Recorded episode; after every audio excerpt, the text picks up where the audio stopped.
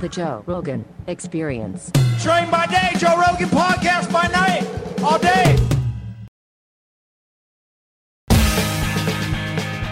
Young Anthony Cumia, my friend, good to see you. Everyone calls me that. Young That- Anthony Well, Cumia. he's young Jamie, so you must be young Anthony. Dude, uh, there is not a fucking show on earth that inspired me to do a podcast more than Opie and Anthony. That I, is a I fact. love hearing that.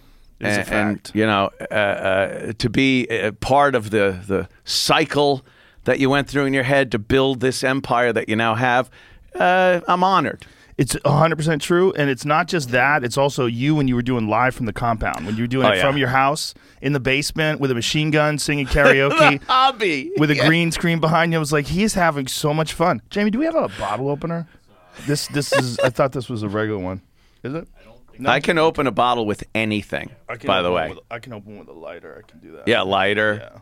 My dad taught me with a, a belt buckle when I was out in California, um, learning to be a man under my father's tutelage. This is from Phil's buddy. What was Phil's buddy's name? The guy that uh, Phil Demers. His buddy, who's like a big time beer freak. This is you got to try some of this. It's very interesting. It's beer, but it does not taste like regular beer, but it's very good. And I'm a, I slum it all the time with just uh, buds. Um, Yeah, I uh, mean- people are like, oh, Budweiser. It's like nothing better. You could pound a case of buds sitting by, out by the pool. Got, but then occasionally Cheers. try something else. Cheers, Cheers. Joe. Good to see you, you. Good to be in Austin. Good to be here. Mm. Weird, right? Definitely a lemony thing going on. It's got a lemon on the cover. A lot of lemon. Wow. It's called Foos. This really pinches the back of your tongue. Yeah, it says wheat beer with peaches. Oh, it's a peach. Oh, there's a, a peach in there too. It looks like a lemon. It tastes like a lemon. I guess it looks like a heart with a leaf. That ain't bad. Anyway, good stuff. Yeah, I can't imagine. I always have to think whatever I'm putting in me, alcohol wise, what'll that taste like coming out? Uh, and this would probably hurt. A lot of heartburn You think? If you were throwing it up? if you're throwing it up. I don't think so. I think it'd be pretty smooth. It's not that bad. Shouldn't you not throw up from drinking after like 40? You shouldn't, but you're probably going to occasionally. It's, Hmm. it comes with the territory. It depends on heart, Yeah. how deep you go. Yeah, yeah. You're not going as deep as you are in your 20s. Sometimes you want to throw up, right? Sometimes you get back Oh, to your yeah. house and you're just like, let me just get this out of me. You do the finger thing. just so you feel better, just so you can sleep.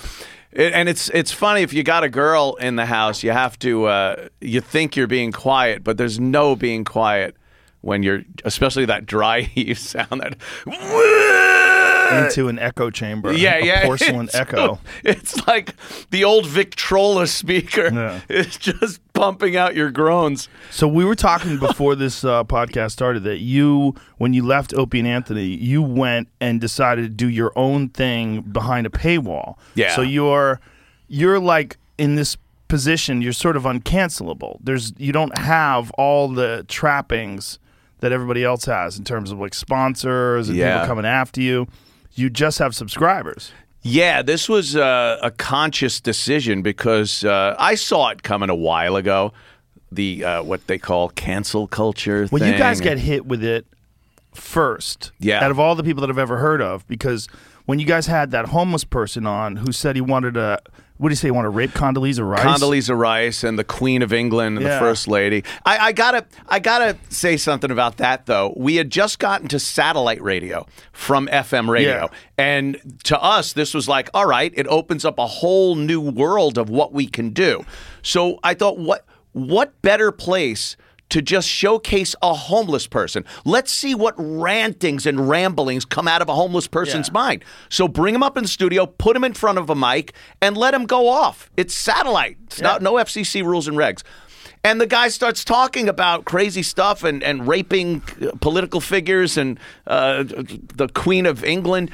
And we think it's hilarious because you're getting that insight. You're getting into the mind of a, a crazy homeless guy on the street. And it, the shit hits the fan. Oh my God, Condoleezza Rice that brings the sex thing in and the race thing and all that. And they lost their mind. And we were like, oh shit, we're getting fired again?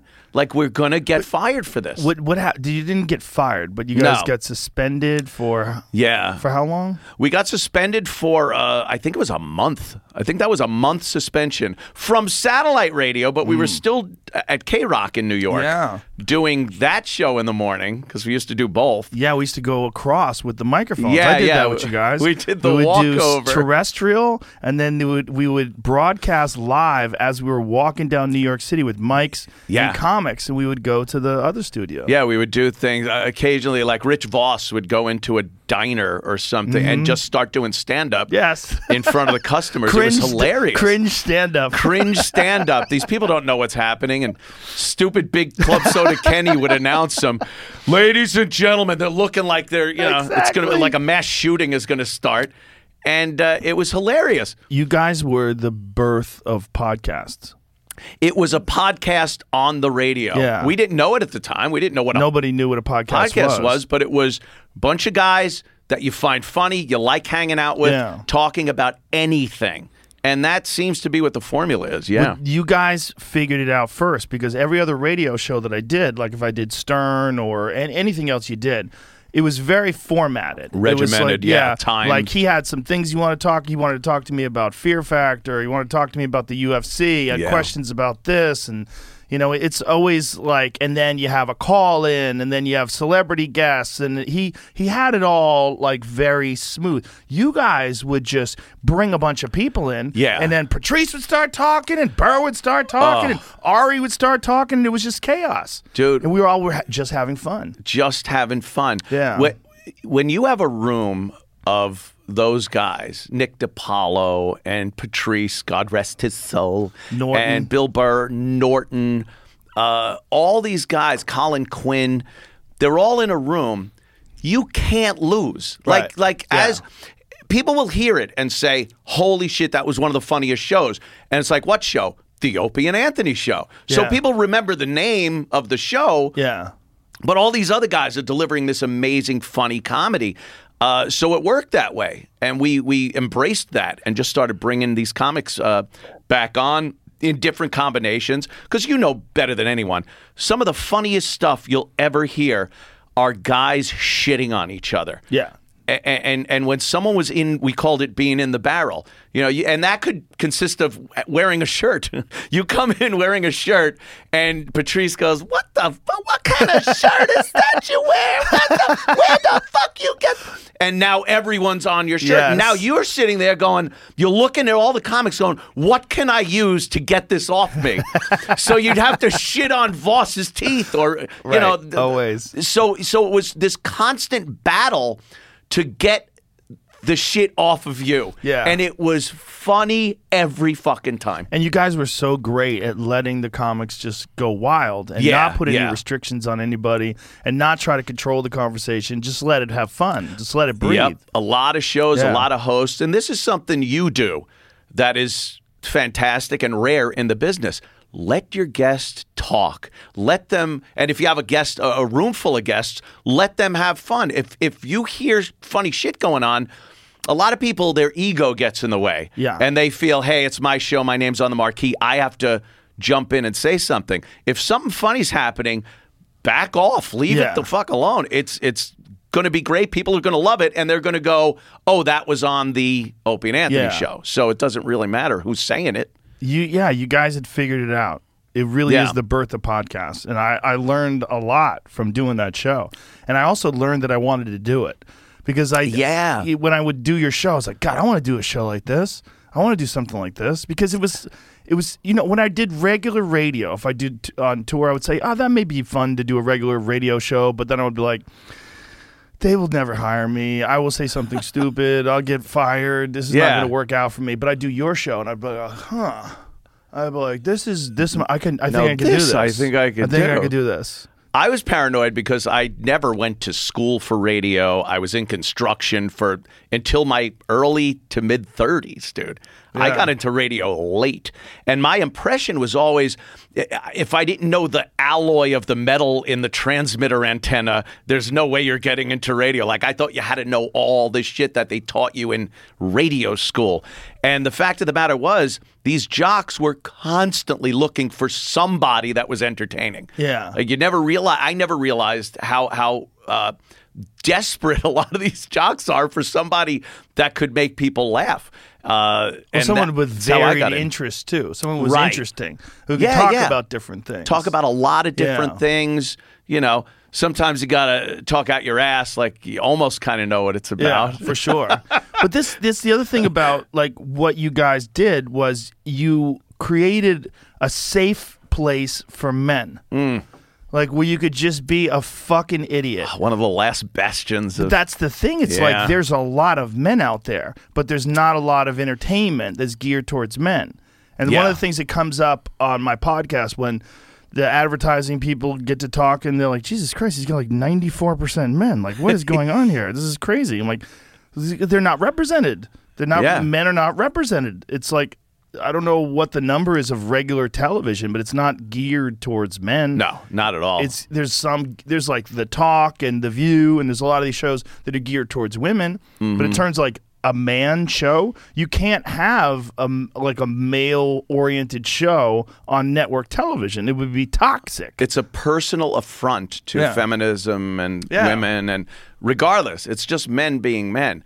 I don't Which know where is this, weird, right? I, I don't know where this idea came from. That uh, in the past, even couple of decades, which you know, relative to uh, a tortoise or a mayfly, you know, it, it it varies how long a period of time that is, but in that period of time, we as humans were supposed to have physically and mentally evolved to this point where men don't still want to talk about tits and cars and lifestyle stuff and Guns. bash each other guns of course like we I, think there are people that actually think we we have evolved out of that You know why? instead Because of being there's a lot of men. brainwashed A lot of men that are henpecked and they Yeah. work in some terrible job where human resources is breathing down their neck Ugh. and they have neutered themselves and they put themselves into this position of like this sort of like non-man. And Yes. then Non-man. Yeah, and then because of that, they they chastise other free men. Like, look at this. This is toxic masculinity in its finest form. And they say all these crazy things like you can't be. You're, you're not free. It doesn't. And it's also equated somehow or another with cruelty, with being a bad person, Yeah. with being a shitty person, just by joking around or doing the things that we like to talk, t- talking about the things that we like to talk about. Yeah.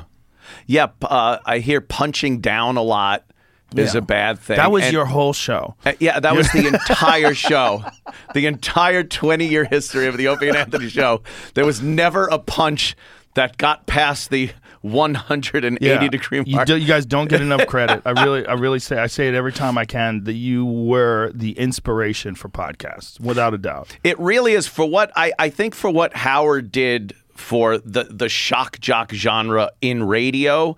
We kind of were right at that precipice of of radio and podcast. uh, Yes. when when that happened, and I think what we were doing was better suited to a podcast than it was a radio show. Yeah, I think so too. But it was a great radio show. Uh, Yeah, too, though. but it was a great radio show. It's just the, the problem is the suits. Yeah. The problem was not the content. Always. The problem was the suits. The problem is the people go, hey, hey, hey, you can't. This is not like. Meanwhile, did you just see what happened? Everyone was crying, laughing. That's Yeah. entertainment. Yeah, And- and that's like- what they want. Yeah. That's it, it. It got to a point where early on, uh, even when I got in, which was again late in the game, but early on in the '80s and '90s, all they gave a shit about were ratings. If you had ratings and you did something stupid, you'd get this. Uh, slap on the wrist in public and behind the door with the GM and the PD and all the other management people, they'd be like, "Oh my God, that was great, great job." Oh, look, take off a week, paid. We'll say you're suspended, and that's it. They really did this, and we we went through a few of those, and and it turned into they really did get mad, and they really started suspending you without pay and firing you. And these were these suits, like you say, that just didn't understand the talent end of the business anymore. And, and when radio stations were owned by uh, mom and pop operations, we we were at WAAF up in uh, Massachusetts, and it was owned by Zapis Communications. I met Zapis. I met the guy. Uh, when we went to Infinity Broadcasting, there was no Mr. Infinity. There was Mel Karmazin, and there was all the suits from CBS. big. got and real big. CBS has affiliates, and they also deal in laundry detergent with this subsidiary. Ah. and like you say something, and baby diapers don't sell. Like that's how, when it got really fucked up. And personalities weren't able to do what they do anymore because now you're fucking up their sales in the burger industry. And, you know, Zapis owned a fucking radio station. Yeah. And he loved when his radio station got ratings. That was all there was to it. Now, it's all a conglomerate of bullshit. As things get big, they get when they get bigger, things generally get more complicated, and you lose any freedom. You lose any of the magic. One of the best Yep. things that happen with this podcast, like in in this weird journey from doing it in my uh, my spare bedroom to doing it in a weird studio to, to all the way to Spotify is this is the fucking show Yeah. There's it's a skeleton crew, and there's some people behind. They're like, I have- I have a manager, and then there's some people that like argue with her, and I don't pay attention. I go, "We all right? We good?" I don't, Yeah. I'm not. I'm not listening. So I'm never involved in meetings. I don't. I don't have any conversations with advertisers. I have no conversations with suits. Spotify has never said a goddamn thing to me. They're amazing. Isn't that great They're great? fucking great. They don't say shit. And I tested it too. Like when I brought Alex Jones on. Yes. I was like, let's see. Let's see. You guys talk a lot of shit. Let's see. fluoride. Fluoride turns the frogs gay. Yeah. well, And you're like, was- oh, okay. It wasn't wasn't fluoride? No. I think fluoride. some other stuff. it might be something else. It's well, it's the phthalates. whatever right? it is, it's uh, obviously the globalists. Yeah. Well, dude, I we- love that guy. That fucking guy is right way more than he's wrong. Oh my God! Yes. Way more, especially now when when Yeah. people are talking about actual microchips being injected into your arm to see if you have COVID nineteen. He's like, I fucking told you, Joe Rogan. It sounded preposterous years ago when he was saying a lot of this stuff. And as it all starts coming to fruition, you're like, wait, Alex Jones had it? Yeah. He was the guy that was saying all this. But then other people have said he's thrown so much shit against the wall, something's got to stick. That's true too. That's true too. But I think it's like honestly, he's right eighty percent of the Oh time. yeah, don't get me wrong. Yeah. I adore the guy. I I, I sit in uh, for his show. I was doing every Thursday. I would do the last hour of his show. I'd do a crossover with him, and then I had the Infowars logo behind me, and I would do his show, and it was great. It was fantastic. Yeah, I I, love the guy. He's another guy that just has been canceled. Yeah. and has to just keep chugging along. Tell you what though, they have removed him from all social media and all Oh. that stuff, but he's still he's doing great. Like Oh, my God. his subscribers are very high and his studio is uh, like two miles from here. I, Dude, I've, I've done his show. We got hammered and Oh, I high know. I've seen- ridiculous. Talked I've about seen- interdimensional beings and Interdimensional beings. I being. love the guy. Uh, when I see a video, if, if I see someone sends me a video and I see Alex Jones peeking out of the top of that armored vehicle with a bullhorn, I'm like, I am fucking watching that, this. that I've been to that that armored thing. That He's got that thing out there. He goes, "Yeah, we got this just in case it's protests. Sometimes we go a place and Antifa wants to come after us. We just hide in this thing." it's hilarious. like, I I, th- I think what uh, mainstream media and you know the the people, the powers that be, they have so many names in their Yeah. dark little corners. Uh, they discredit people. That's a job. Yes. Is to discredit people, to put things out there, a preemptive strike of uh, an idea or an opinion or a theory, so that when someone says it, people already go, "Oh no, I heard that's bullshit already." Like, Right. like, and and that's a job. That's a Yeah. government agency and a job that purposefully discredits people that are getting a little too close to what's real. Well, also, how about ideas? Like, here's a big one: the idea that this virus came from a lab in Wuhan. Mm-hmm. That was so discredited. Like, there was a an article in one of them liberal rags. Is like jo- Joe Rogan promotes harmful lie about you know Wuhan lab being the source of this virus. Like, no, it is most likely the Most source likely. of the virus. Sure. They don't know exactly, but there's no transitionary animal. There's no animal that they, they can show it jumped from this to this No, so to humans. quickly and it's also so efficiently. so, yeah. I mean, you saw Rand Paul talking to Fauci Oh, about great. it. The gain of function research conversation yes, the other day. I love Rand Paul. And the fact that he he got him to sort of skirt around the truth. Yeah. the way he was addressing those things. Yes. And he's like, "Look, you you do fund that. You fund it right here in America." By the way, Dr. Rand Paul. yes, that's a, that's why. Which is a huge issue. Yeah. They hate that it's Dr. Rand Yeah. Paul.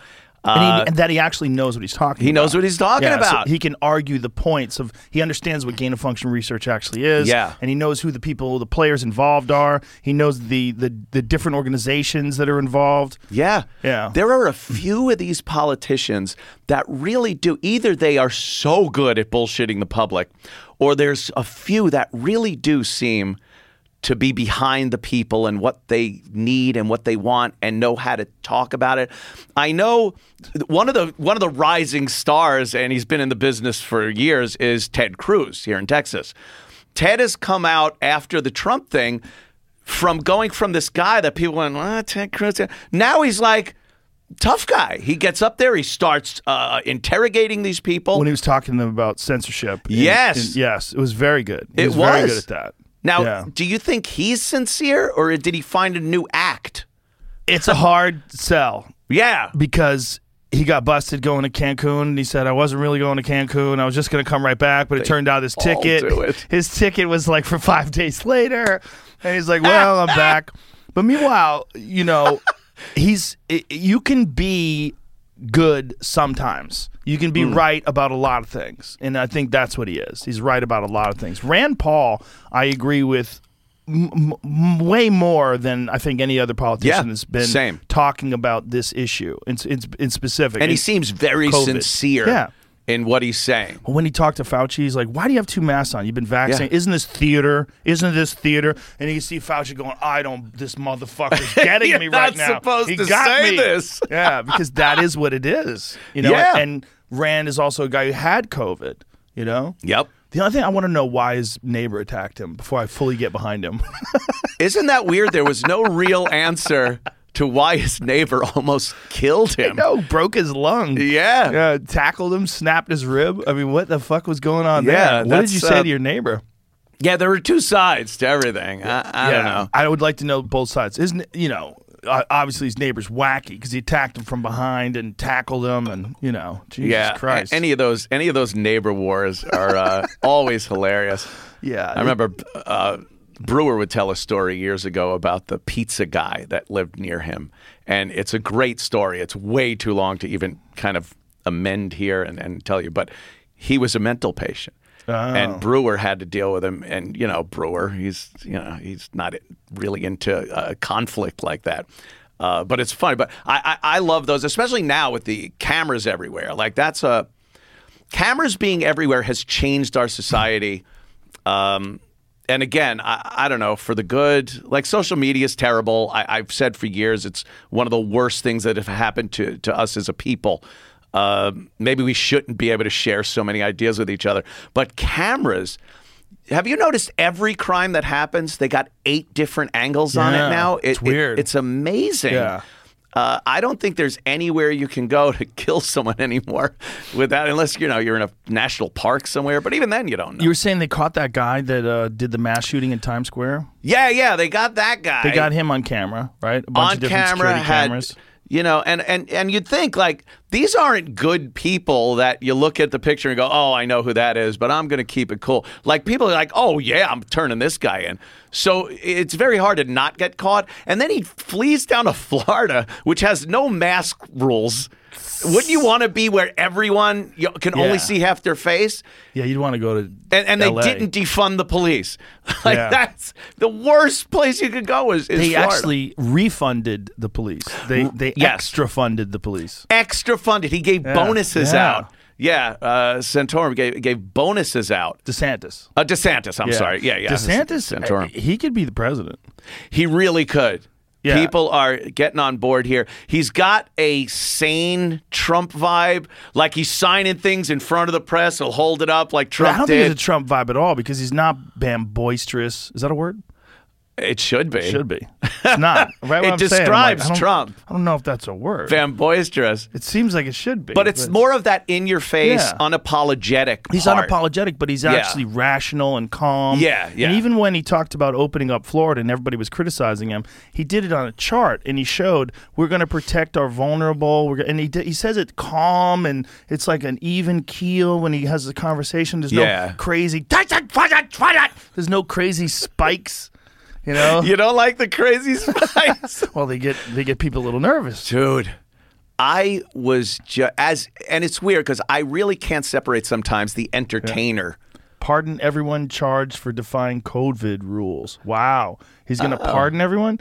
Uh, well, a lot of people are going to move to Florida. If is Yeah. it retroactive? Like if you get busted in New York and you go to Florida, and they'll let you off the hook, yeah, sure. like that guy who owns the gym, Justin Florida. That poor bastard. Justin Florida? He kinda like, Yeah. Oh my God, the they're guy who just- owns the gym in New Jersey. They Yeah. boarded it up, and he's got to bust it down, and then the cops show up, and I can't imagine these cops want to do this. No, it's um the health department. They, Yeah, they yeah. want to reinforce this idea that they're in control, and then it's Yep. a game because once they're in control, then you violate that. Mean, Especially gyms, they're that literally the healthiest fucking place on earth. It's like where people actually go to get healthy. You're preventing them from. You're keeping them from the one thing that's been statistically proven to aid your immune system, Right. other than vitamins, Exercise. Exercise, yeah. It's, Proven. it, it- none of it makes sense. No one that goes to a gym is in the the, the dangerous demo. no. Uh, so and if you yeah. are, you're trying to get out of that demo. Yeah. you're in, you're in the gym because you're trying to get out of the obesity demo. Yeah. Yeah. Doesn't doesn't anyone see when you think of the beginning of this whole thing and it was uh, the flatten the curve thing? Mm-hmm. The flatten the curve thing was completely based on hey, we know everyone's eventually going to get this. Yeah. We just need to spread out the time of everyone getting it so we don't get overwhelmed with emergency care in the hospitals and ventilators Yes. and whatnot. And that makes sense. I could get it. You get this huge spike and then it goes away. You want to spread it out. But when did it turn into, well, no, now we're on the no one can ever get it, ever, ever, and we need to keep you from touching each other or being in a sports complex or eating dinner? Like, that was never supposed to be part of it. It was Yeah. supposed, we were supposed to get this as healthy people getting a flu. Protect the elderly, protect the pre existing conditions, uh, people with asthma or other, or other, other problems. When, when did it turn into, hey, you want to see a Yankee game? Well, you got to have your phone with a code on it now. And I'm not kidding. I watched this Yeah. piece about this guy. It was a NBC News piece. This guy goes to Yankee Stadium. He's going to show you what it takes to go to a Yankee game. And he's like, all these steps. He needed to put his info into a government site to pop a code up on his phone to give to someone with his results, his medical results, to some guy standing in front of Yankee Stadium, taking his temperature, clicking that, and then he goes, and social distancing and wearing a mask, and then they show him in the seats, and he goes, and you're in. Like, what? There was a big, complex thing. Here's how you're supposed to go to the game. Hey, uh, Bobby, I got a ticket to the Yankee game. You want to go? Okay, cool. Meet me at the subway. There. You're in. Simple as that. Well, I think originally they thought that the virus would burn out if everybody stayed home. They thought whoever got it would get over it, and then we would go back out and no one would infect anybody. Yeah. That was a thought. So it wasn't just that everybody was going to get it. We're going to flatten the curve. The idea was like let the virus burn out because no one's going to reinfect anybody. But how long was that supposed to take? No one at the beginning was told, hey, guess what? In over a year, you're still going to be dealing with this bullshit. No, they thought it was two weeks. They two weeks, Two weeks right? Two weeks to it. flatten the curve. But you know what it's like? It's like a lot of what Jordan Peterson talked about when he was Mm. talking about rules in Canada, that they were trying to enforce rules and uh, for uh, required speech. Uh, and that when you would would do this, he's like, "There's a real problem with doing this. If you have compelled speech laws, he's like, because Yeah. then they keep pushing it further and further and further. Like you have to have freedom of speech, and it has to be steadfast. it's got to be absolute, right? It has to be absolute because even people go, well, freedom of speech is not that important. Oh my God, man, it's so fucking The important. utmost. because if if you if you alter it a little bit, then it leaves wiggle room to continue moving it Yep. left and right, depending on who's in power. Mm-hmm. It can go really far left or really far right because it turns out it's not really about what's right or what's wrong. It's about who is in power and Yeah. what they believe and what ideology they're supporting. And that's what you're seeing right now with these social media platforms that have this ability to just decide what the narrative is Yep. and block people from doing things. I talked about this in the podcast. I tried to share a, a video with a friend where there was a doctor talking about ivermectin. And I was like, you know, because this friend of mine, he, he knows a lot. He's a very smart guy. And I said, hey, is this true? Is this doctor saying that ivermectin cures 99% of the people? It's a 99 uh, effective treatment of COVID, Can't say particularly if you catch it quickly. I'm like, is this Yeah. so I tried to send it to him in a DM, and it wouldn't send Oh my God! It, wouldn't even send. It would not send. So I'm like, maybe I maybe my connection fucked up. Let me try it again. And I and I then I send him a message. For some reason, it's not sending. The message goes through. That message goes through. Okay, so let me try to send it again. Try to send it again. No, it wouldn't send. I'm like, oh my god, give me your email address. So I, I had to get his email address. He gave me his email address. I sent it to him through so there's an algorithm that's finding these words. Exactly. It's not words. It's a specific video. It's a specific. Oh, a video itself. Yeah, Okay, So it was all a right. link to this video itself. Someone had reported it, or it had been deemed not worthy for sharing. But it's a doctor. It's an actual medical That doctor who treats matter. patients, who's discussing why ivermectin works, the, the effectiveness of ivermectin, and all of his success that he's had with his clients. But Wrong what, science. What he was saying, though, that what, which where it gets disturbing, he was saying that the reason why this is n- so controversial is because it, you can't fund vaccines when there's a an effective treatment. Mm-hmm. He's like, then there's no there's no incentive, Right. And I don't know if that's why. I think more likely there's people that are that are in social media that are doing these that are in charge of what they censor and not censor. They think they're doing the right thing. In their eyes, they're stopping people from promoting harmful propaganda and misinformation. But isn't that, um, you know, you could go back to the classic. There were a lot of people that thought they were doing the right thing in history. Yeah. You know, it's, exactly. and that's uh, Jordan Peterson's point. Yeah, yeah. I love Jordan. My love chick, him. my chick actually turned me on to Jordan Peterson, and uh, I watch him now, and I just I kind of feel bad for him. He seems so like beaten down Well, at this point, and his- I know about his medical problems and That's what got him. addictions and stuff. But you watch a video from three years ago, and this guy had a lot more pep and and sounded better. He'll be back. And now I saw him on Tucker Carlson uh, about a week ago, and I was like, "Oh fuck, this guy really seems down, like mentally too. He just doesn't have that that well, energy." Physically, I think that benzodiazepine, and uh, I talked to Hamilton Morris about that. Apparently, it's one of the most difficult things to kick. It's it's benzos. And what is that like Xanax and Uh, yeah, Yeah, yeah. and some other ones. But uh, benzos and alcohol are two of the rare things that when you're addicted to them, they'll kill you if you get off them too quick. Yeah, yeah, Yeah. So he had a really hard time of it physically, to the point where he's not. I mean, you know, he and I talked about him doing the show again, and I said I, re- I really want to do it in person. Like, let me know when you can do it in person. He's like, Mm-hmm. I, I just can't deal with travel right now. I just I'm not physically capable to travel yet. Dude, I I had to go to rehab for a, a crime that I committed. so they said. It was uh, you know you know Vinny Brand from uh, Yes. the Stress Stress, Factory. Factory. Uh, I was going out with his daughter for a while, uh, Dani Brand, and uh, she was just if anyone could push your buttons, it was fucking Dani Brand. She was a mental patient.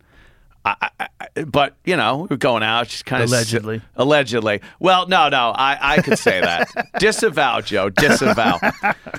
so we got into we would get into fights all the time. You could you could talk to every every single girlfriend I've ever had since I was 13 years old, and every girlfriend I've had since that episode. None of them will say I'm a physical person when I get into an argument with anybody. This fight was like throwing and breaking each other's phones and yelling and and she's videoing it live so it's streaming and I'm drunk and it was just bad all over. bad all over. I'm like if I hadn't gotten fired for the Times Square thing this would have, you know, fired me anyway. So all this shit happens. I uh I, I grab her hand and I I bit her hand. I was Oh ju- I was just God. pissed. I was pissed. I didn't want to hit her or anything. She's just a waif, a waif of a girl, you know. and I just bit her hand. I was like, "Arr." Uh, no blood or anything. I just bit her hand. Uh, then the, the fight calms down. Uh, we decide to actually drive to the Apple store to buy ourselves new phones. so she gets in the car, we drive. I come back, cops all around my fucking house. Because she had streamed it live. She had streamed it live. Someone had saw it and called the cops to come to the house. Well, they bring her in the house. I'm standing outside, and they bring her in with a girl cop. And I'm sure she's like, "Well, what happened? Well, did he do this? Well, did he mean this? Did all that?" Before I know it, they're like, "Uh." They fucking grab my pistol. They fucking handcuff me. I'm like, I'd never been arrested in my life. Never. For not ever. And uh, that whole thing started this uh, my experience with the legal system. And it is fucked. As a guy, you're just screwed. And it's this whole thing where you don't even get it's not like TV or the movies. I would like to present to you. They want everything to be pled out. So I had to plea and sit there and do one of those things where you stand there and go, "Yes, I, I placed my arm on her throat." When you, they, they say they want everything to plead out, is that because the courts are too overcrowded? yeah, and- yeah. They just bam, bam, bam. They want shit to just go through. Right. It's nothing. When, when we see a trial on television, it's it's an anomaly. Trials don't happen. Plea bargains happen constantly, and they're never really uh, what happened. You're you're pleading to something just to get off the hook. They Right. told me, all right, we'll bring it down to a harassment thing. It would be like going down the street and you know, Whistling hey, you're an asshole, or whistling to a girl. Right, right. And and now I could go, huh? Should I spend tens of thousands, if not hundred thousand dollars, uh, defending myself, where a jury could just go, I, I don't like this guy, and give me uh, the big charge, or should I just plea and then I'll I won't have a, a felony on my record. I won't have any. I'll have a violation, not even a misdemeanor. So of course you take that but everything gets twisted around. It everything gets twisted. Nothing's real. They've done stories about you in the news where you look and go, "Oh my god, that is the most inaccurate thing I've ever seen." And you think at first it's just about you, and then you realize, "Oh, wait. They're getting everything wrong. It's not just me. Any story they do is a lie." Well, they go towards the most sensational version of it possible because that's Yes. their business. Their business is selling clicks. It should have been uh, informing the people. Uh, that's kind of That's not as naive. profitable. No, it's not. Back in the old days, I think it was part of uh, TV stations licensing that they had to provide a certain amount of time to inform the people. So they thought, ah, we'll put a half hour, some guy will read the news, that'll cover our FCC obligation to inform the people. That's what PSAs used to be about and stuff. It was just filling time that the FCC said, because you're a licensed broadcaster, you need to do these things. And then someone somewhere went, I think we can make money off of this. What? Who's gonna Who's gonna buy time on a news show? It's like, well, if we make the news a little titillating and spike it up a little bit, uh, and then you got shows like a current affair that came out and Yep. all those pseudo news shows, and then the regular mainstream media news decided to pick up that outline and, and format. And the days of uh, Cronkite and Huntley Brinkley and shit were gone. And that's what we're living in now. Complete lie. I don't watch one thing on the news anymore and trust anything they're saying. Ever. Have you ever read uh, Matt Taibbi's book Hate Inc? No. That's what it's called, right? Isn't it called Hate Inc? Yeah, it's it's fantastic. He details how this all happened, how it got started, and and it's it, it's a business model, and it's it that's what's profitable now, and particularly Yes. because the internet is all about short attention span thing this cycle of interesting things the news goes in and out so quickly. You got to captivate people as quickly as possible and the best way to do that is the most sensational version of something possible. And that's how you sell ads and that's how you do this and that's how you do that. Just keep it moving. But when you realize that fear is part of it, like fear is a great thing. People want to know if something's going to kill them or hurt them or their family or their dog. Uh, so if you present this horrible scenario, people are going to watch and then they're going to yap about it and the sponsors will go, "Oh, a lot of people tuned into this. We let's spend some money here." So what do you think the news company does? God, I hope something uh, crazy scary comes up or are they going to make something that's crazy scary. Yeah. Of course they are. It's their product. So they're building. It's Yeah. a factory now of scary, titillating, bloody uh, lies. Yeah. So what were you, you you were getting to something because you Yeah. said that you you got you got arrested, but you had a whole point to get to. Yeah, I really did, didn't I, Joe? that went away. All of a sudden, I'm thinking, I'm talking about this, and I did have a point to there, was, get there to. was something you were getting to. I'm like, man, I want to bring him back to this. I 'cause know wanna it know what might have is. been a relationship thing, which it probably was. physical, throwing things, biting, phones. Yeah, but that wasn't it. I had gone into it with the intention of veering off to something else, and I got tracked on that, and it just stuck in my head, and now it's uh, gone. It's Yeah, gone well, it's uh, understandable. forever. It's um, one of those things. we're gonna be able to read each other's minds soon. I think within the next You think decade that's or two. the thing? Yeah, that's just gonna pull us out of this. Now that's a scary process. it is a scary prospect, but it's no more scary than the difference between what it used to be when you left your house and no one knew where you were to now you have a tag in your backpack and your mom can track you every step of the way. Yeah, yeah, that's To a thing. you find my phone, you know, you use find my phone. If you're on the same account, you could see where your husband is. You could see where Yeah. your wife is. You can see where your kids are. You could find your phone. You go do do do do. Oh, there it is downtown. You you know where everybody is, and then on top of that, everybody's geotagging their photographs. Everybody's putting their location Yeah. data in their Instagram pictures. It's like We put way too much out. we're there. getting closer and closer and closer to being totally interconnected. And I think one of the ways it's going to get us out of this, that's going to be the savior of propaganda and bullshit. Wouldn't it be nice if we knew exactly what people were thinking? Oh, I don't know. We Well, kind of we kind of have that with social media, things like Twitter, where we know what people are thinking because they it's what they present to you. It's more of what they're projecting, and you kind of you you have to use your own your ability to decipher bullshit to go, Yeah. oh, this is virtue signaling. This is a guy who's trying to take some heat off of him, so he's going after Right. that guy. You know, you, and then can you kinda- would know that. Yeah, yeah, yeah, yeah. Instead of just seeing like somebody uh, bullying online, you would know, oh, this is a poor, lonely, Yeah. Sad, douchebag, depressed. sad, depressed guy. Uh, Everybody attacking people on Twitter is depressed. They're almost all depressed. Yeah, there's yeah. always something wrong with you. Yeah, yeah. if you're going after people for for things like that, unless someone's like doing something, like someone's ripping you off, and you want to inform people, hey, I'm getting fucked over, and this this could happen to you. Right. Here's what's going on. The, the people that are just attacking people, for the most part, they're trying to bring people down because they're down. That's almost all of it. We've uh, we've seen it happen quite a few times. My brother is uh, various cover bands. He's a great guitarist and uh, does gigs all over the place.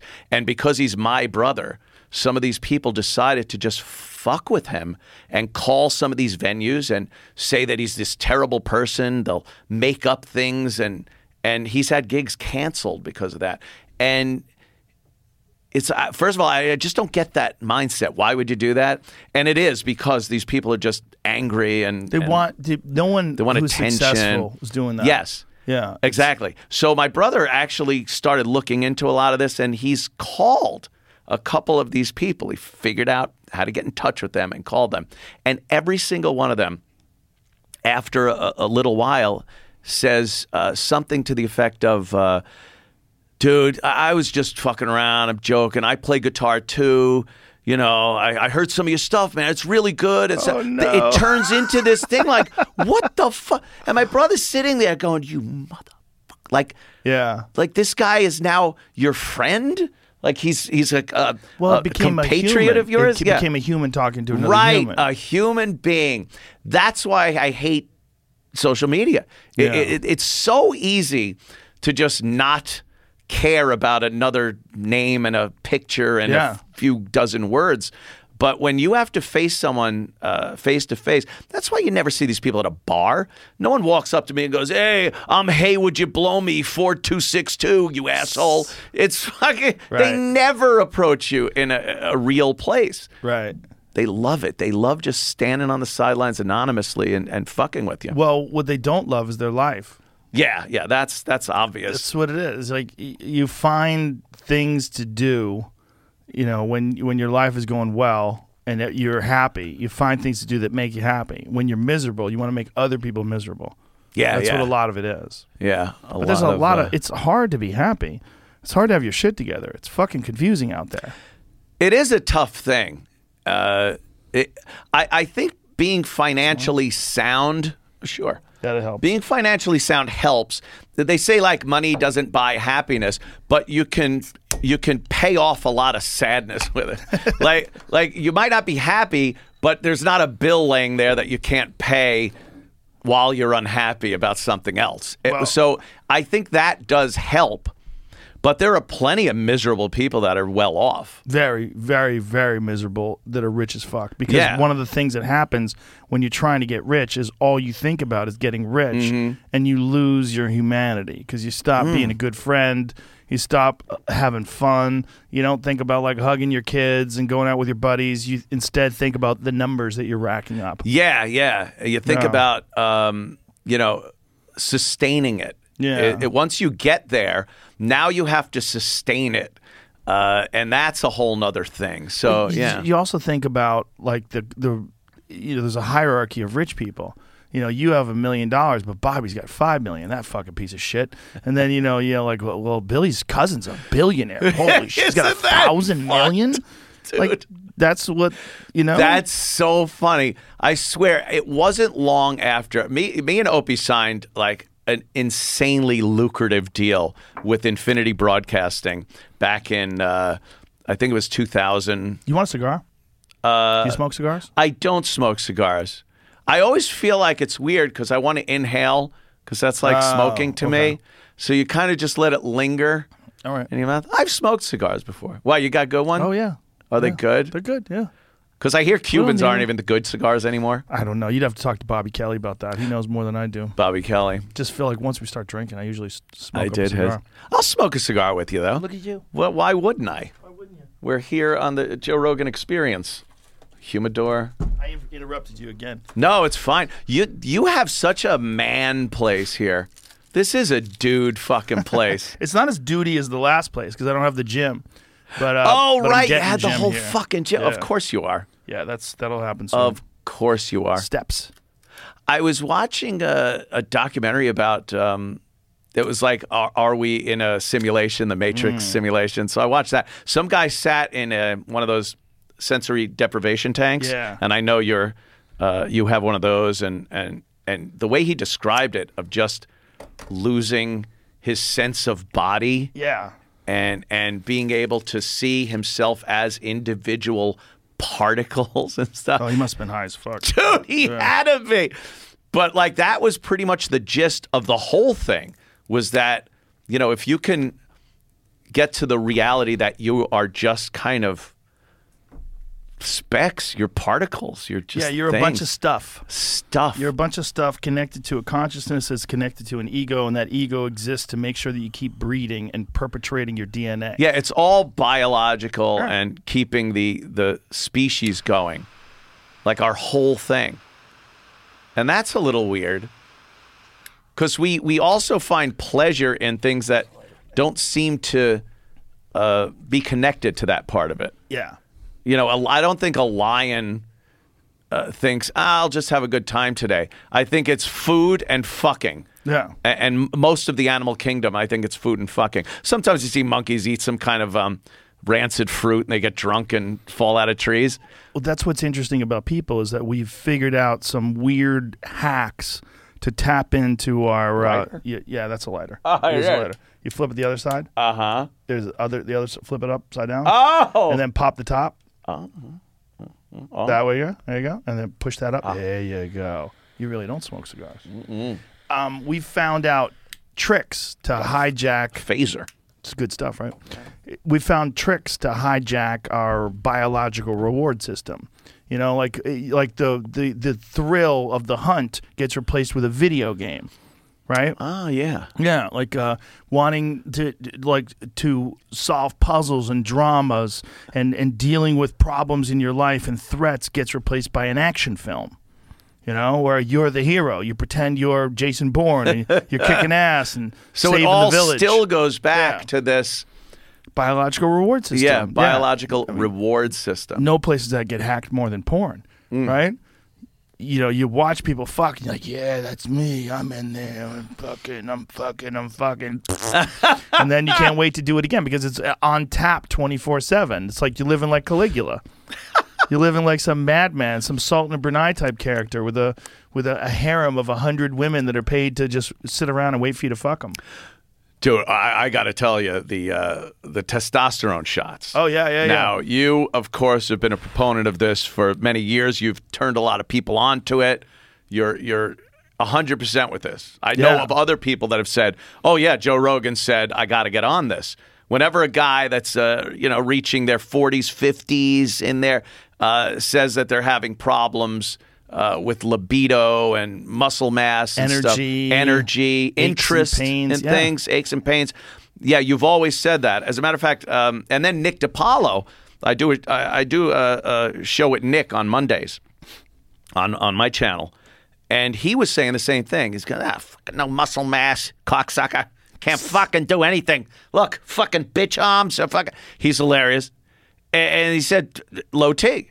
So I went to the doctor. I was diagnosed with low T. It was pretty fucking low. It's called being an old man. Yeah. How old are you now? It's called getting. I just had my 60th on April 26th. Six zero. Dude, when I was a kid, that was you're done. dead. You're a dead man. You're dead. Meanwhile, you have a thick neck now. Look at you. That was- when I saw you today. I'm like, look at his neck. I know it's getting there. You're lifting weights. It's like I am now. Yeah. at that. Missy makes me fucking do that shit. She's an animal. She's a fucking animal. look at you. And and but here's the here's the weird thing. Okay. Now, I you don't notice because it's like over the years, the testosterone level and, and those interests that you had in, in your libido and all that, it gets turned on like a dimmer. It's like a dimmer switch. Mm. so it's before you slowly. Yeah. slowly, and then another year goes by, and you're like, "Wow, you know, I," and then a little bit down, down.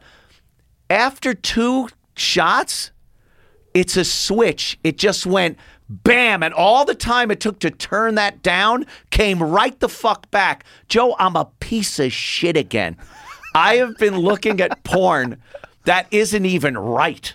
Like, like I'll punch it, and, and for for years I've been going like, oh, Elon Musk, SpaceX. Oh, look at that, the Falcon Nine. Now you go right to uh, porn. I- it's it's right to porn, and the porn is like college red pussy hairy nerd like girls with glasses and big hairy red bush and stuff Why? and i'm because i don't know joe because of the needles No, what, but, i just found what this Was, what was attraction the porn? What was the porn that you were attracted to before this? i wasn't really thinking of porn Really? i gotta be honest But why do you think it's like perverted porn? it isn't really perverted i just like pale girls with big pussies like the, the hairy muff reminds me of when i used to see Back Barbi the benton days. and playboy when i was a kid Oh, so it's bringing you back. It brings me right back, Joe. So it's like a you you've basically gotten into a time machine. Yeah. Brought you back to when your libido was in full swing, yes, and you so you're connecting. and I with think the hair is coming back. Hair is hair coming is back. making a comeback. During the '90s and early 2000s, it was cut that shit off. They tried to get artistic with it at first. With the we With heard the, heart. the landing strip, the heart, the Hitler arrow. mustache. They called it. Yeah. which looked stupid. It was one little tuft of hair above. Maybe a The lightning bolt. vagina, a lightning bolt. I, well, just stop. Yeah. just stop with It's a that. vagina. And then just cut everything off. Yeah. That's what every girl was doing. And when I was growing up, when I was in my teens looking to get laid, if a girl took her big fucking granny panties down back then It was madness. and I saw uh, shaved, but I would have lost my mind. I've been like, what am I with a porn star? Who the fuck is this? What, why is a fucking girl? Because it was that big triangle. It looked like you took a pool rack and just filled it with barbershop floor When hair. I was uh, 18, this girl that I was dating, uh, I had dated her in high school, and then I, would, you know, dated her again, and she was dating this guy who was an animal. Like they had like a lot of crazy problems. He smashed her window of her car and all, all kinds of. Oh, geez. The guy was a Yeah. savage apparently, and uh, she was over at my house, and we were starting to fool around. She's like, Oh. "I can't, I can't, I can't." I go, "Why?" She goes, "I'm embarrassed. I don't want to tell you." I go, "Why? Just tell me." She goes, "He made me shave my pussy." So she, this ex of hers Oh, had shit. made her shave her pussy. She had to shave, she was embarrassed by it. Oh my god. I'm like, I don't care. yeah, like, like- I care. I'm like, it's not like you you are. She was embarrassed that I would know that a guy talked her into shaving her pussy. Like that's Yeah. how weird the world was back then. And what year was this about? well, I was 18, so we're talking Yeah. about 85, I guess. Yeah, yeah, that would have been weird yeah, back then. 86, somewhere Yeah. around then. You had to know, like, because especially back then, it was so awkward, and you didn't just. Now you could literally just go, hey, okay, lose the clothes, we'll fucking hop in the sack and do something. But back then, it was this weird. Can I get this? Right? You never knew when she was going to say stop. Right. So you had to, the shirt had to come off. You had to put your hand under the shirt, and then that, and then the bra, and then down the pant. And you you, had to be knew, careful when you were undoing the bra strap. It had to be smooth because if you were oh. fumbling too long, they You might looked- stop you. Right. What is this Let- rookie? stop, stop, Who's stop. this I rookie? can't. Stop. I I got it. oh gosh, fucking embarrassing. And those old ones had like three of the Hooks. hooks in the Yeah. back. The best invention was the front Velcro thing. Oh, where it just went Velcro? or a clip, a little, Oh, a little snap, snap, and it was yeah. like click and then bam, Boing. right in the front. You didn't even have to take the rest off. It was awesome. But when you your hand finally went down those Jordache jeans, you you knew when you reached Yeah. uh, ground zero. You Guns felt it. Roses. You were getting there, right? Welcome right. to the jungle. Welcome to the jungle. And then I, a comic did it years ago, but it was uh, something about how you were always surprised at how far down that really was. like you'd go down the front of the pants, like, all right, belly button's here. It's a good two feet from the belly button. I remember when I was, right 13 there. years old. When I was 13 years old, there was a kid in my neighborhood. Uh, when I was 13, I moved from Florida, moved, moved from Gainesville, Florida to Jamaica Plain, uh, Massachusetts. At the time, it was kind of a sketchy neighborhood, and there was a lot of like rough kids that lived there. It was, er, you know, very uh, lower income and this wild street kids. They were out in the street, and there was this kid, my next door neighbor. His name was Paulie Hudson. He was a dangerous kid. Like he was already smoking cigarettes at 13, and you know I was very innocent when I moved to the spot. Oh, and I remember jeez. he was talking to me about sex, and they were talking to me about girls, and the, you know, and having sex with girls. And I had never had sex with a girl. I mean, I don't even. I maybe had kissed a girl like on the. I don't even know if I'd kissed a girl with tongue by then, right? Yeah. And uh, he was like, uh, he was like, you probably don't even know that when you fuck a girl, you don't go straight, you go up in her. What? And I was like, what are you talking about? I remember you thinking that. you Like, went straight. I didn't know. Like the cotton swab during COVID testing. I It's like, wait, that's backwards. I thought it went up, but it goes straight in. Don't think that I had an accurate map of the landscape when Yes. it came to a woman's vagina. I didn't know where everything was. Not I was many 13. guys did. But this kid knew that I didn't know. And he's like, you probably don't even know. How old was he? He was 13 too. Oh my god. He was already, like I said, he was smoking cigarettes. These kids were animals. He had some They were roaming the streets. Yeah, These yeah. kids were like, I when I got into this neighborhood, everybody was just wandering around, and they were all doing terrible things. They were all lighting things on fire, and Fire was a big thing. yeah. dogs were always running around. Nobody's dog was ever in the yard. It was a wild neighborhood. Yeah. At 13, I remember kids like that. And then when they got a little older, the crowds kind of separated because some of them would start breaking into houses. Right. And like you'd stay away from those kids. It was this weird, like, Yeah. tree would grow of the really good kids and the really bad kids. The kids who took that turn. Yeah, and you'd sometimes go over and be like, all right, we'll fucking drive over some mailboxes tonight. Like that kind of innocent shit. But then someone would just take it way too far. Yeah, these kids were already breaking into houses. They were calling Yeah. them B and E's. I had to ask what a B and E was. B&E. I was like, yeah, he's doing B and E's. I'm like, what's a B and E? Uh. Breaking and entering. I was like, oh, I didn't know. Like, I, I I was so in. I went from being this kid that grew. up I was living in San Francisco, and then I was living in a college town in Florida, and then all of a sudden Jamaica Plain. And Jamaica Plain in '78, I guess when I got there, '79 was fucking sketchy. Yeah. Like, like it was a lot of like dangerous people. I love it. I when, when I was out in California, my dad lived out there, so uh, I went out to live with my dad for a while. Uh, I was about 13 years old, and my dad was all about like man training. Yeah, it's man training. it's like because he had me pegged as like you know I was going to be this little fruity kid. Uh, I, I, I tell a story um, about when I made a, a marionette. I made a marionette. The only thing was it didn't have strings on it yet. And my dad's like, You are not taking that doll with you. I'm like, It's a marionette. He goes, A puppet without strings is a doll. He's just yelling at me, and I'm like, I start crying. He called me pissy eyes, and my mother's yelling at my father because he's yelling at me, and poor little Anthony. So when I went out to California, he decided I'm going to get him a horse. I'm going to buy him guns, and this guy is good. So I got this black horse, and uh, for my birthday, he got me a a Winchester 3030 and a Ruger Super Single Six pistol. And he's like, if I was just uh, 13th or 14th birthday and I got that, I'd saddle my horse and ride up in the hills. And I would just ride up in the hills, shooting guns like a mental patient. It was great. It was a great, like, like I Where was able California to be a you? cowboy. San Juan Capistrano, where the Swallows come back every year in Orange? County. Oh, Orange County. Yeah, it's in between San Diego and LA Oh, yeah, it's ranch by country the out mission. there. Oh, all horses, dude. Yeah. Everyone had a horse.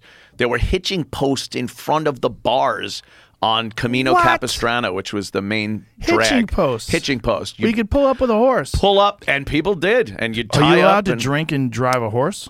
Yeah, back then, anyway. It's But I totally mean, different now. Doesn't it seem like that would be fine because it's not like you're in control anyway? It's not like a No, car. no, the horse is The horse is in doing the- all the work. I feel like you could be hammered on a horse and that's okay. I've seen many people hammered on horses back then because everyone was drunk. Doesn't that seem like that would be a different thing though? Like you shouldn't get in trouble for that. You shouldn't. Unless you cause an accident, maybe. Can Let me you get a DUI riding a horse? riding a horse drunk on Wow. public roads in California violates the law. Of course it does. California gets rid of everything fun. You can't even go outside without a mask on. The people versus Fong? That's So some dude named Fong was trying to fucking have a good time on his horse, have a couple of brewskis, ride around. The people versus Fong. Imagine forever horse driving while drunk is connected to your last name. your You're like, last name. Come on, I'm the It's first law. guy. You Me? did it. How many people were riding horses drunk before Holy this Fong shit. fella came along? Poor guy. Poor son of a bitch, Fong. That's kind of crazy that it's this, that's like a legal precedent. It's connected to this one dude. Imagine that. You just Yeah, whoop woo. yeah. Like what the fuck? Well, you gotta you gotta make sure you have cowboy boots on too. A lot of people don't know cowboy boots are designed to slip on and off because your feet get stuck in the stirrups. Oh, and yeah, if the yeah. horse goes crazy, the boots just f- slip off, Gotta and then get that you out of fall there. out and you're okay. You don't get dragged to your death. Yeah, yeah. We got thrown off a lot of horses back in those days. Like it was constant. You just your horse would spook at something and Yeah. throw you off. And my dad's like, "Eh, son of a bitch, get you got to get back on that horse." Like the literally get back on the horse that threw you kind of a thing. So my dad was uh, he he wanted me to uh, you know become a man at 13 14 years old so there was this girl buzz her, name name, was was Buzz? buzz her name was chris christine uh, kind of a big boned gal. Why'd they call her Buzz? because she was constantly buzzed. She was constantly buzzed.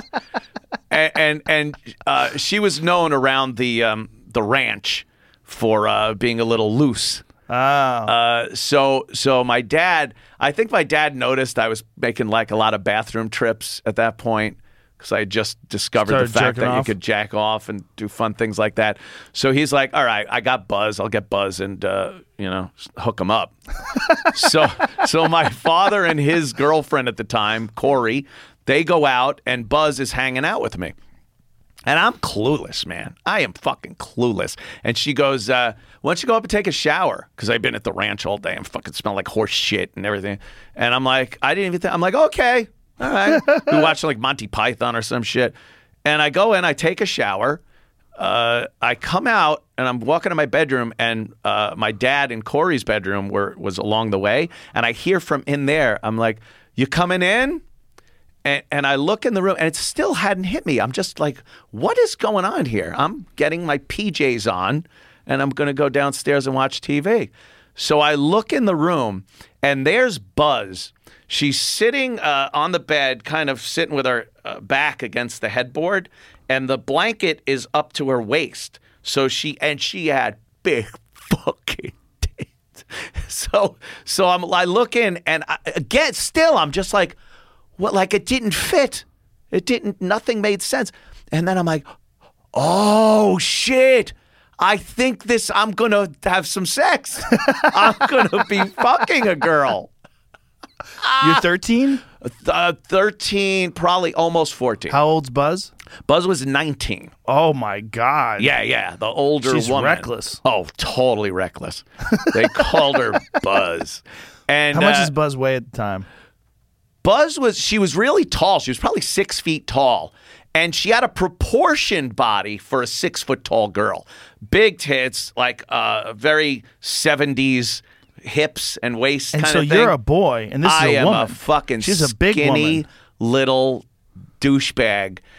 Uh, it, it was, you know, like fucking uh, riding the Matterhorn. I, I was, but I was like into it. I, I, I got into to bed with her, and uh, she starts like like rubbing her hands, and she goes to slide her hand down to to my dick, and uh, she's like, uh, could, could you take your underwear off? I got into bed with my underwear on. I didn't know.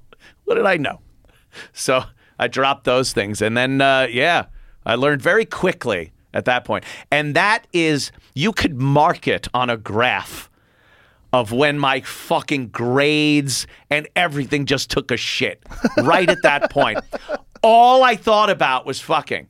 I was in junior high. I went to school the next day and I looked at everyone differently.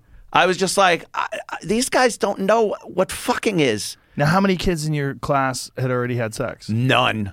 Like none of them that I knew about. Maybe an errant uncle or two had gotten to them, is but funny. Like once that door gets opened, oh, that was all I wanted. Yeah. And then we had we had continued fucking for almost a year. wow. Like I, so she was 20 and you were 14. yeah, That's a reckless lady. very reckless. She would, but it was the seventies, you know. Yeah. what the fuck? Uh, Pill or no pill? oh, I didn't know. I was So you're just blowing shooting 'em in loads there? uh, constantly. And did she little, uh, little little Anthony loads, blowing them in there. Was she concerned with uh, I getting think she would have impregnated? just gotten an abortion. hey, why don't you get one of those abortions? My brother got one for his girlfriend once. Is that what you heard? No, that was from Fast Times at Ridgemont High.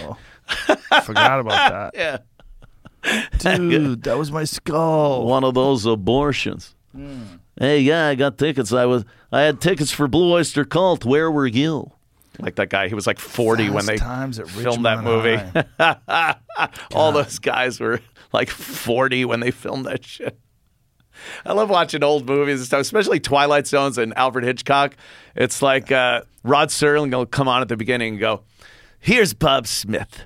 He's 22 years old," and you look, it's like this guy's 50. Yeah, right. Yeah, and you don't know if they were just lying about the age or that's how a 22 year old looked back then. I think people aged very quickly back very then. Very differently. Yeah, because you look at a 50 year old man in those days. Yeah. This is pre testosterone replacement. Yes, That's a big factor. it is. It's a giant factor. You look at like, I mean, look at Mike Tyson today at 55 years of age. Yep. That, that didn't exist before. That Hell was no. Non existent.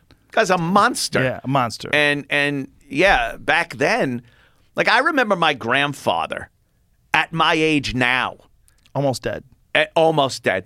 Yeah. I'd walk into my grandparents' house. He'd be sitting on a recliner with the Mets game on in front of him. And just like you'd hear, the son of a bitch. And he was fucking old, dude. and that was like And what- tired. Yeah, tired, old. Yeah. He'd had it. He just wanted to check out. There was this other aunt we had, Aunt Aletta. Her name was Oletta. Aletta. Do people still call their kids Oletta? I doubt that's think a that's name. one- that Mildred, done. things like that are just done. Mabel. Could you imagine that? Oh, Mildred. Yeah. Oh, Mabel. I fucking love fucking. You just never hear those names anymore.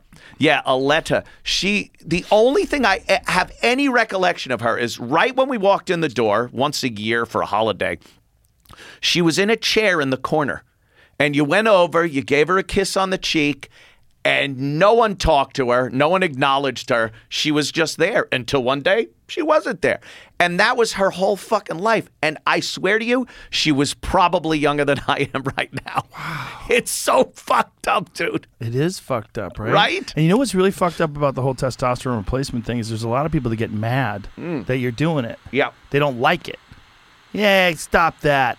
Stop doing that. Just be normal. Just You just think it's again like a rot. jealousy thing? Just go and rot slowly. People Yeah. don't want to. Yeah, yeah. It's just accept it. Accept it. Yeah. Grow old gracefully. Fuck you. I don't know what you're talking about. Yeah. Yeah. I always said Sylvester Stallone was my canary in the coal mine. Oh, to watch- really? Watch, that guy. He's like 80. Watch, watch, Sly. bench pressing and shit, doing squats. Canary in the coal Keep an eye on him. Keep an eye on him. See how he's doing good. over there. Yeah. He's like 25 years older than me. I'm like, keep an eye on him. That's a good, yeah. See how long you can keep this up. Dude, there's science, you know? There's fucking science that's uh, You know making us doing live longer. and- Lately, I've been doing hyperbaric chamber uh, sessions. That Michael Jackson shit. Yeah, but I didn't remember that it was a Michael Jackson shit until yesterday. But yeah, uh, hyperbaric sessions. There was a, a a university in Israel. They did a study that they did. 60 hyperbaric treatments over 90 days, and it turned out that it lengthened your telomeres, which is an indication of your biological age, by 20 years. So it Holy reduced shit. your biological age by 20 years. But it's so boring. You lay in this tank for like an hour and a half. And you're not really feeling anything? No, I just take naps. I just go in Hmm. there and take naps for an hour and a half, or I listen to books on tape. And I'm, Oh, I'm yeah. trying to see what what, it, what I'm 22 sessions in. What is the actual physical thing that it does to you? That's you? a good question. Is it uh, change the pressure? I, I'm a surface researcher. I re, I get to the surface. I go, but looks Joe, good. I've read Let's you're go. a medical doctor giving advice to young children. I got chastised by Prince Harry today. Prince Harry went in on me. Prince Harry, hey Harry, I can give you some advice too, buddy. dude. settle When I, down. when I read shit, uh, uh, when people start ragging you about things, I'm like, don't you know who Joe Rogan is? Like, first of all, you're allowed to give an opinion on anything. Not anymore. I'm Not too anymore. I've gotten too popular. Isn't that fucked Well, up? what happened was the Spotify deal. When people found out how much chizash I was making, then things got weird. Then things like you have a responsibility. It's got to be a price if you're going to be tagged Yeah. a sellout. dude. You've It's got gotta be a responsibility. price. Well, they also want you to sell out. They- Yeah. They, want you to stop doing what you're doing. You have a responsibility. Hilarious. I'm a cage fighting commentator and a dirty comedian. You're coming to me? I used to make people eat animal dicks on TV. You're coming to me for advice?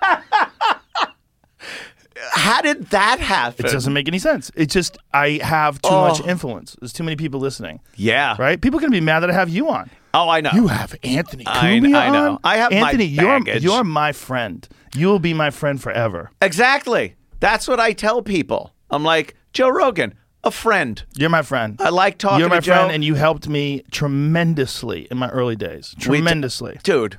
Please, who who who couldn't see? I have laughed harder just hanging out with you in certain situations. I always think back to the dice uh, gig. Oh, yeah! where we literally fell out of the booth on the floor, Jimmy Norton, laughing like Bobby idiots. Kelly, you, me, and who else was with us? Somebody else was with us. Oh, geez. Another comic. Yeah, there were a lot of. Was uh, Brian Redban with us? Who else was with us? Somebody else was with us. Yeah, we all decided to go see. We Dice. went to see Dice at the Riviera before they tore it down. Yeah, yeah. My God, what a good time we had. Oh well, we what laughed. a good time we had. I couldn't look over at you anymore, and then we fucking look and both fell out of the booth. It we was were we were hammered. Yeah. we were having the best time of our life, just laughing and laughing. and Dice was being Yeah. classic Oh, Dice, just he loved that we were there filthy. too. Oh yeah, had a great time. But yeah, that's He you had know that bit about catching gay. How you catch gay? Like you know, Dice like per, per, on por, pre- pretends to be ignorant. Yes. So like he'll have these things. Well, he'll like he'll have these bits set up on preposterous science. right. Well, That he's like, this is what I heard. and he says it like it's gospel, Yeah. and this is the the rules, science according to Dice. this idea that like some people are problematic and you're not supposed to hang out with anymore. You can you could eat shit. I don't give Yeah. a fuck what you say. because because it's everybody. Yeah. It's stuff. I guess the last thing I just heard was um, what's his name? Oh God, uh, from Freaks and Geeks and uh, Super Bad. Seth Rogen. Oh, Seth Rogen. How could I not have gotten the name? I guess the Rogan thing was slipping. What did he uh, do? Yeah, Seth Rogen uh, kind of turned his back on his buddy there who's having these sexual uh, harassment at the very least, maybe rape allegations Oh, against him. James Franco. James Franco. I don't think it's a rape. I think it's like predatory behavior. Yes, very- yes, like uh, grooming or fucking Oh, grooming. uh, underage girl. But I think the girls were 17. I don't know what the laws are in California. yeah. Um, you know, and of course they're going to give you shit regardless if it's legal or not. Uh, but I guess that's been a problem. And they questioned Seth about it, and he goes, "Oh, I haven't spoken to him, and I don't plan to." Like, just sold him down the river immediately. As, You know, I don't like that. It makes me sad, but they're in a different business, and in that business, you have to be chosen. See, this is what I'm saying. Like, you have to be picked for roles, and if you get blackballed, you're fucked. Like, you don't have a standalone product, right? As Uh-huh. a as a guy who has a podcast or as a guy who does stand up, you have a standalone podcast. You have a standalone stand up act. It's it's all yours.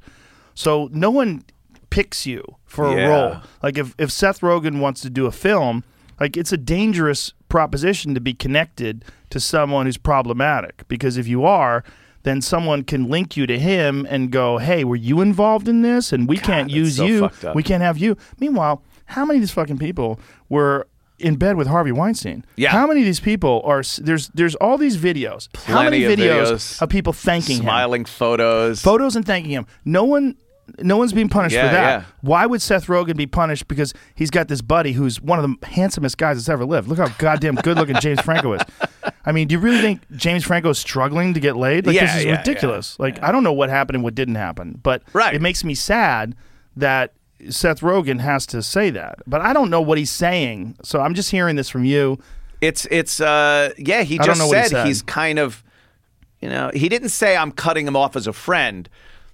He was asked whether he works with him or will work with him because of all these allegations and his answer was I haven't and there no are no plans in the future to do so. Yeah, but like what he is was that? But, but hedging but- his bet there. But isn't that like what you like?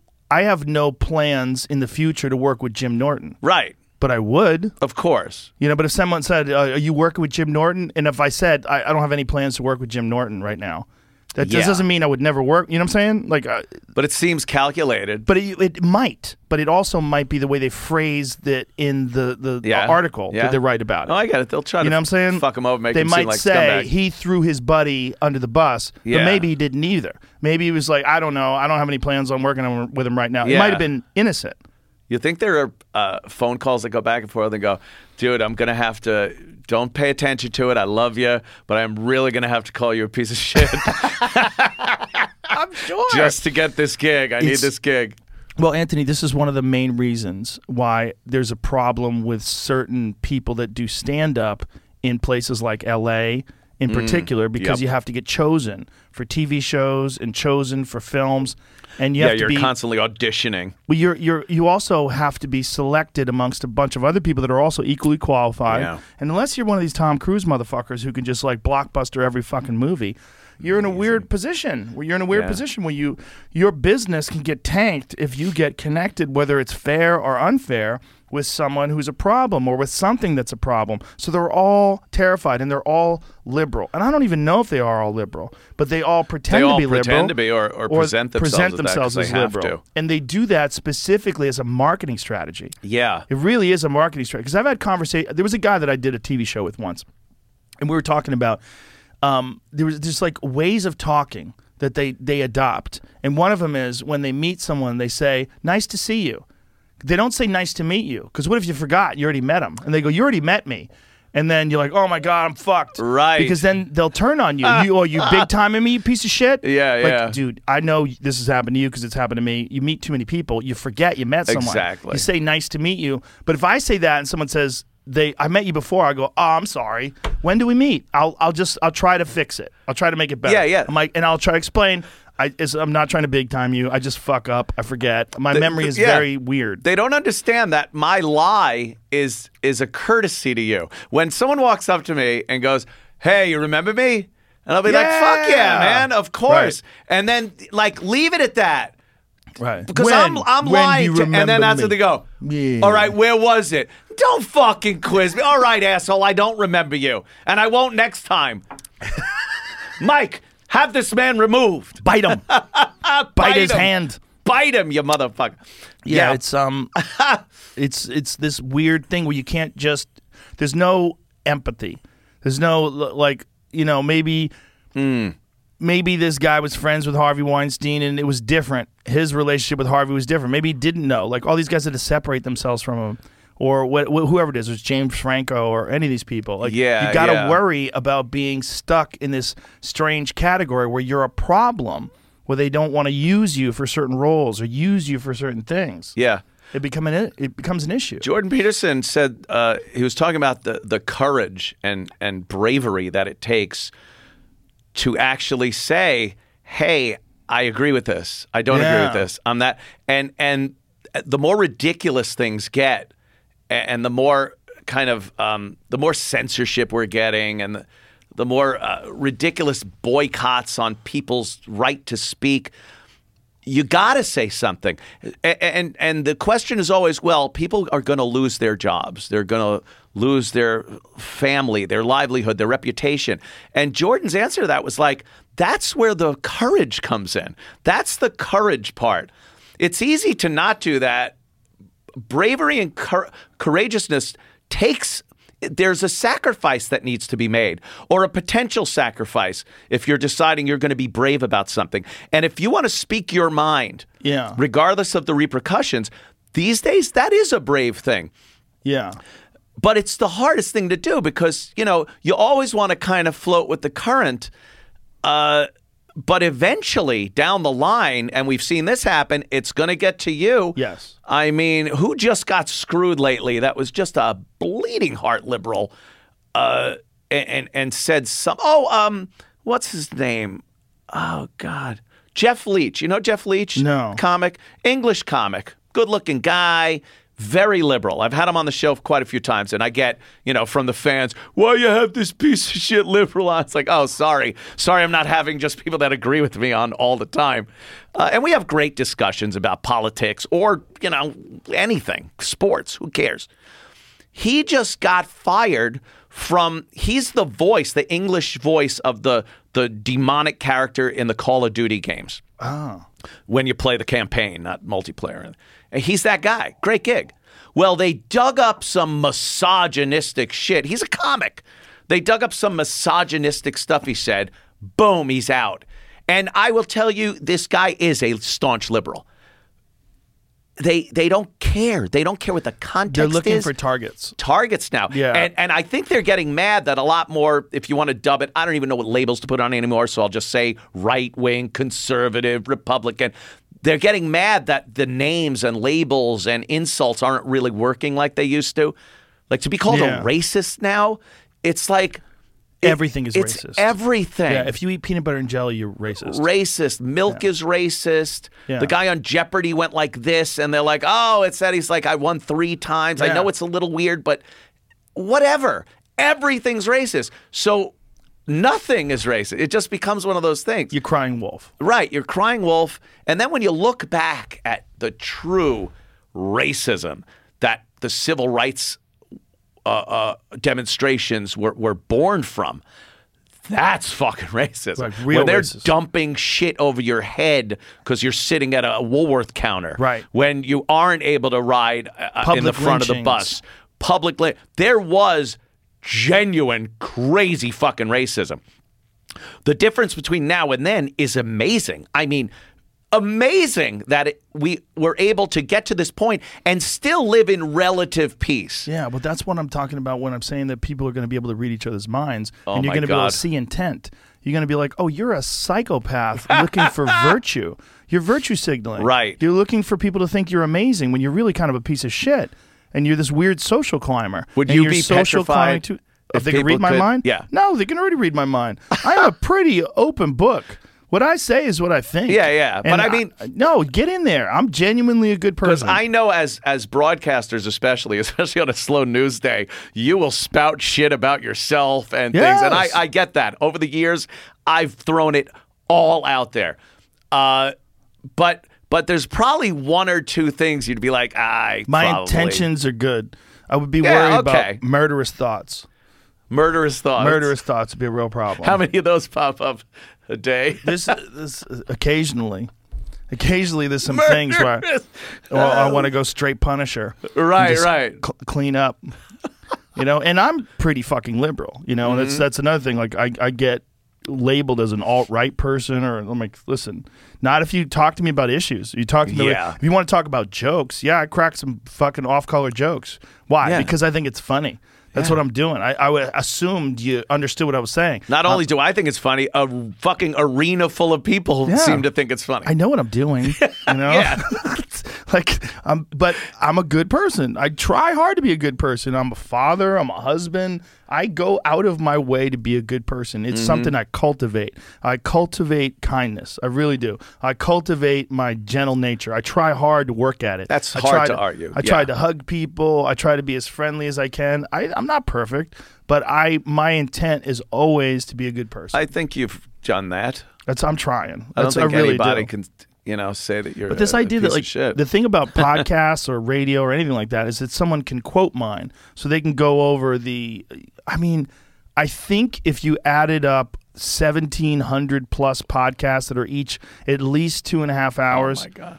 I've been on the air for months, like Yeah. straight. yeah, if you listen to all those You're gonna back, find some stupid shit. for- And what's the Yes. percentage that I'm high and drunk? Like 40 percent. You know.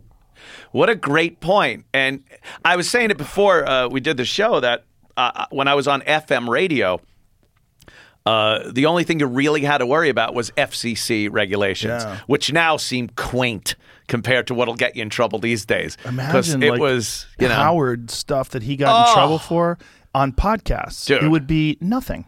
yeah, yeah. Nothing. A- and and the things people get in trouble for now have nothing to do with what the FCC deemed to be this horrific thing to put out over the air. We got the uh, normal, you know, shit, piss, fuck, cunt, cocksucker, motherfucker, tit thing. Yeah. And then you have uh, bodily functions. You can't graphically Yeah. describe bodily. But We would sit with lawyers all the time about that. So then. We, we'd, we'd get the GM, the general manager would come in and go, Opie, Anthony, come into the office. We got an FCC complaint. Like, ah, fuck. And when you read it, when you're saying it, you're joking. There's comics in the room. It's a joke. It's this. When you read it in a federal transcript, it looks so, So bad. different. it looks so, So different. and so bad. And then the man said, Condoleezza Rice is my Yes. bitch. Yes. And I will do this to her. And Oh, Tie voice her up. number one Yeah. laughs. Voice, and you're like, oh, this is, you know, it looks bad. But if you listen to the tape in context, you'll see that there was no seriousness to it. But that was the old days. Yeah. Now, you know, you you give an opinion. A, a opinion that someone asked you for. Those, those are my favorite. Um, someone in the media will say, "Hey, Joe Rogan, what do you think about this?" And you go, "Oh, I think blah blah blah," and then there'll be Joe Rogan says. It's like, first of all, you asked me for an opinion. I was just walking down the street, and then you're using it to try to fuck me over. yeah, but it's there. It's news. It's something to talk about. It's something that people disagree with, so they want to be upset about it. That honestly doesn't bother me that much. And one of the reasons why it doesn't bother me is like Spotify's had my back on every one of these Which things. is great. They say nothing he said has violated any of our terms. Yeah. Because I don't do things to be a bad person. Yeah, yeah. But if I have an opinion on something and it just doesn't happen to fit with what you're trying to promote, sorry. An opinion what- now is like gospel. It's dangerous. It's, like, and, and when a comic says something, What's you really have to, yeah, you really have to put it in This is a new one. context that it's not, it's not your physician saying it. It's not your lawyer saying it. It's not a politician saying it. It's a fucking comic saying it. And people are dying to get out and see funny comedy Oh, again. wild dude. comedy. Cheers, sir. Wild comedy. Absolutely. Thank you, Joe. Yeah. It's uh, we're doing this uh, comedians of the compound thing. We're at uh, You're doing it at the Creek and the Cave, right? we're doing it at the Vulcan. Yeah. Oh, Vulcan's great too. Yeah. Vulcan uh, Friday and Saturday night. Austin has a great fucking comedy scene. So it, well, it's alive right now. they, they followed you. They're like Rogan's coming here. Fuck yeah, I'm gonna comedy get them clubs. all on. I'm, I'll, I'll help them all. I, I want to promote it. It's awesome. You do have this. Uh, how weird is that, dude? You got a power.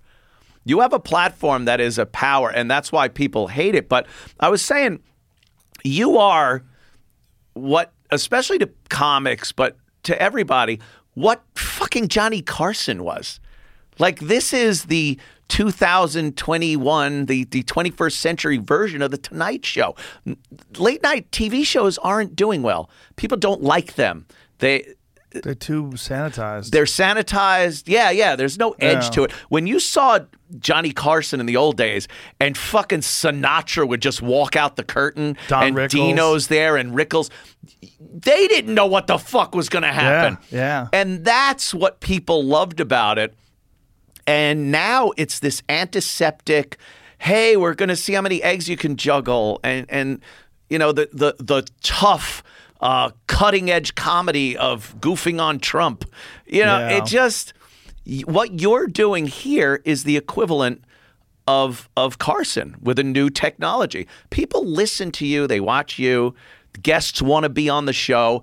It's such a strange phenomenon because I've known you for so many years, and you're the guy now, well, not only that, it was born out of your show. A lot which of it. is crazy. which yeah. is crazy. It's le- love it, legitimately born out of your show, and not just Opie and Anthony, but again, live from the compound. I remember me and Redban were oh, sitting in my Oh, house. We were sitting in my house watching on my laptop you doing live in the compound. We were like, bro, we should fucking do something like this. That's literally where we started doing the UStream. We started Yeah. streaming on UStream because you were, you were on UStream, right? That's what it was. Yeah, I, I'd, that's gra- why- I'd grab a Barrett 50 caliber sniper rifle and sing love songs. It was psychotic. But, you were doing it and, they were, it. and they were upset. That was one, another thing. They were upset that you were doing it because you had this radio gig. But you were like, but no, this is promoting the radio gig. Yeah. It's my house. Yeah, this is fun. Like I didn't sign a contract that said I can't talk in my house exactly on the internet. They didn't know what was going on. Yeah. They didn't have. There wasn't. They didn't shore up that loophole. right. And Yeah. that's exactly why I was able to continue doing it. And you had a full setup with like broadcast style microphones and real production. yeah, I wanted it to look professional. Yeah. I, I said I want it to look like a fucking drunk broke into a professional studio. Well, what it was like was like a drunk had a lot of money. Right. Well, it wasn't only like that. it was exactly that, Joe. and it was very appealing to me. I enjoyed it very right? much. Just Be- having fun. yeah, it's fun. Fun. a- And it was, it's one of those things where, yeah, I had my job at Sirius XM, but there were bosses, there's management, there's Yeah. other people that you have to deal with. When you set up something like that, it's you. I could do whatever the fuck I want. yes, I, I could do. I had uh, a, a girlfriend at the time that was like, "I want you to do the weather."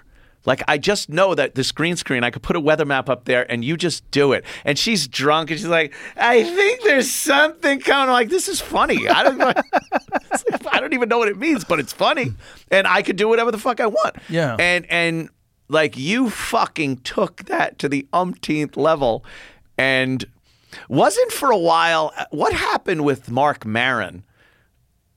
like the Joe Rogan eclipse. Because Marc Maron was the guy for a while. He had Obama on yeah, he did at some Obama point.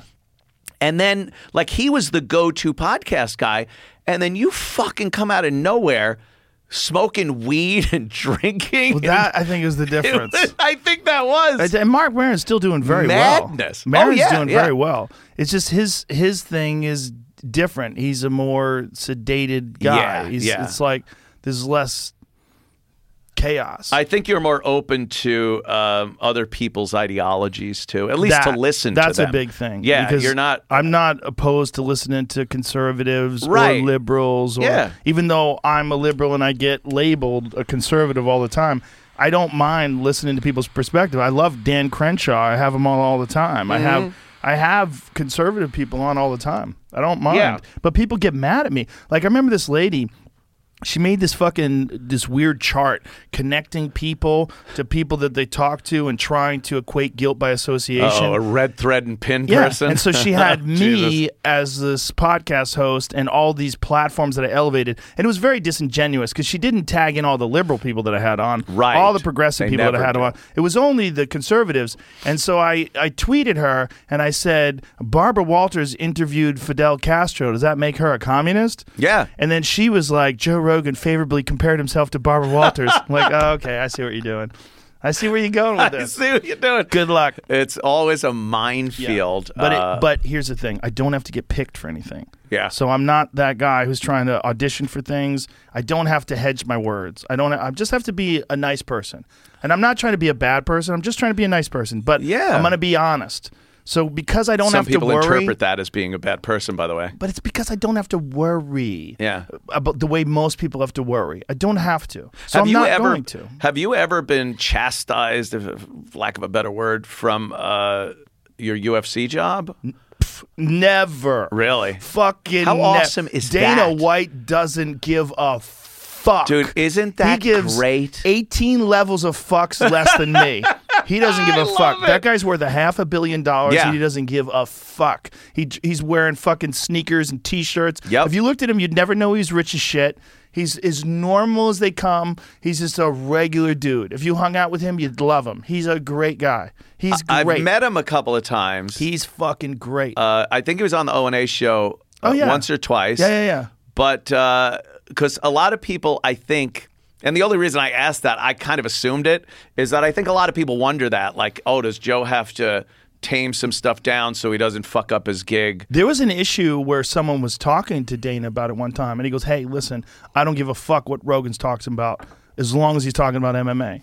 Yeah, yeah, yeah. "Long- when he talks about MMA, I give a fuck what he says about MMA, and Yeah. he knows that what I say about if I'm talking about fighters and fights, I'm always very respectful. I treat it with reverence. Oh, yeah. and I'm, I'm when I'm when I'm, I'm trying to do my very best That comes across, to give li- like uh, to give life with these words to to to to, to honor what they're doing. That's Yep. what I'm trying to do. That's my goal. My goal is to just I'm like a professional fan.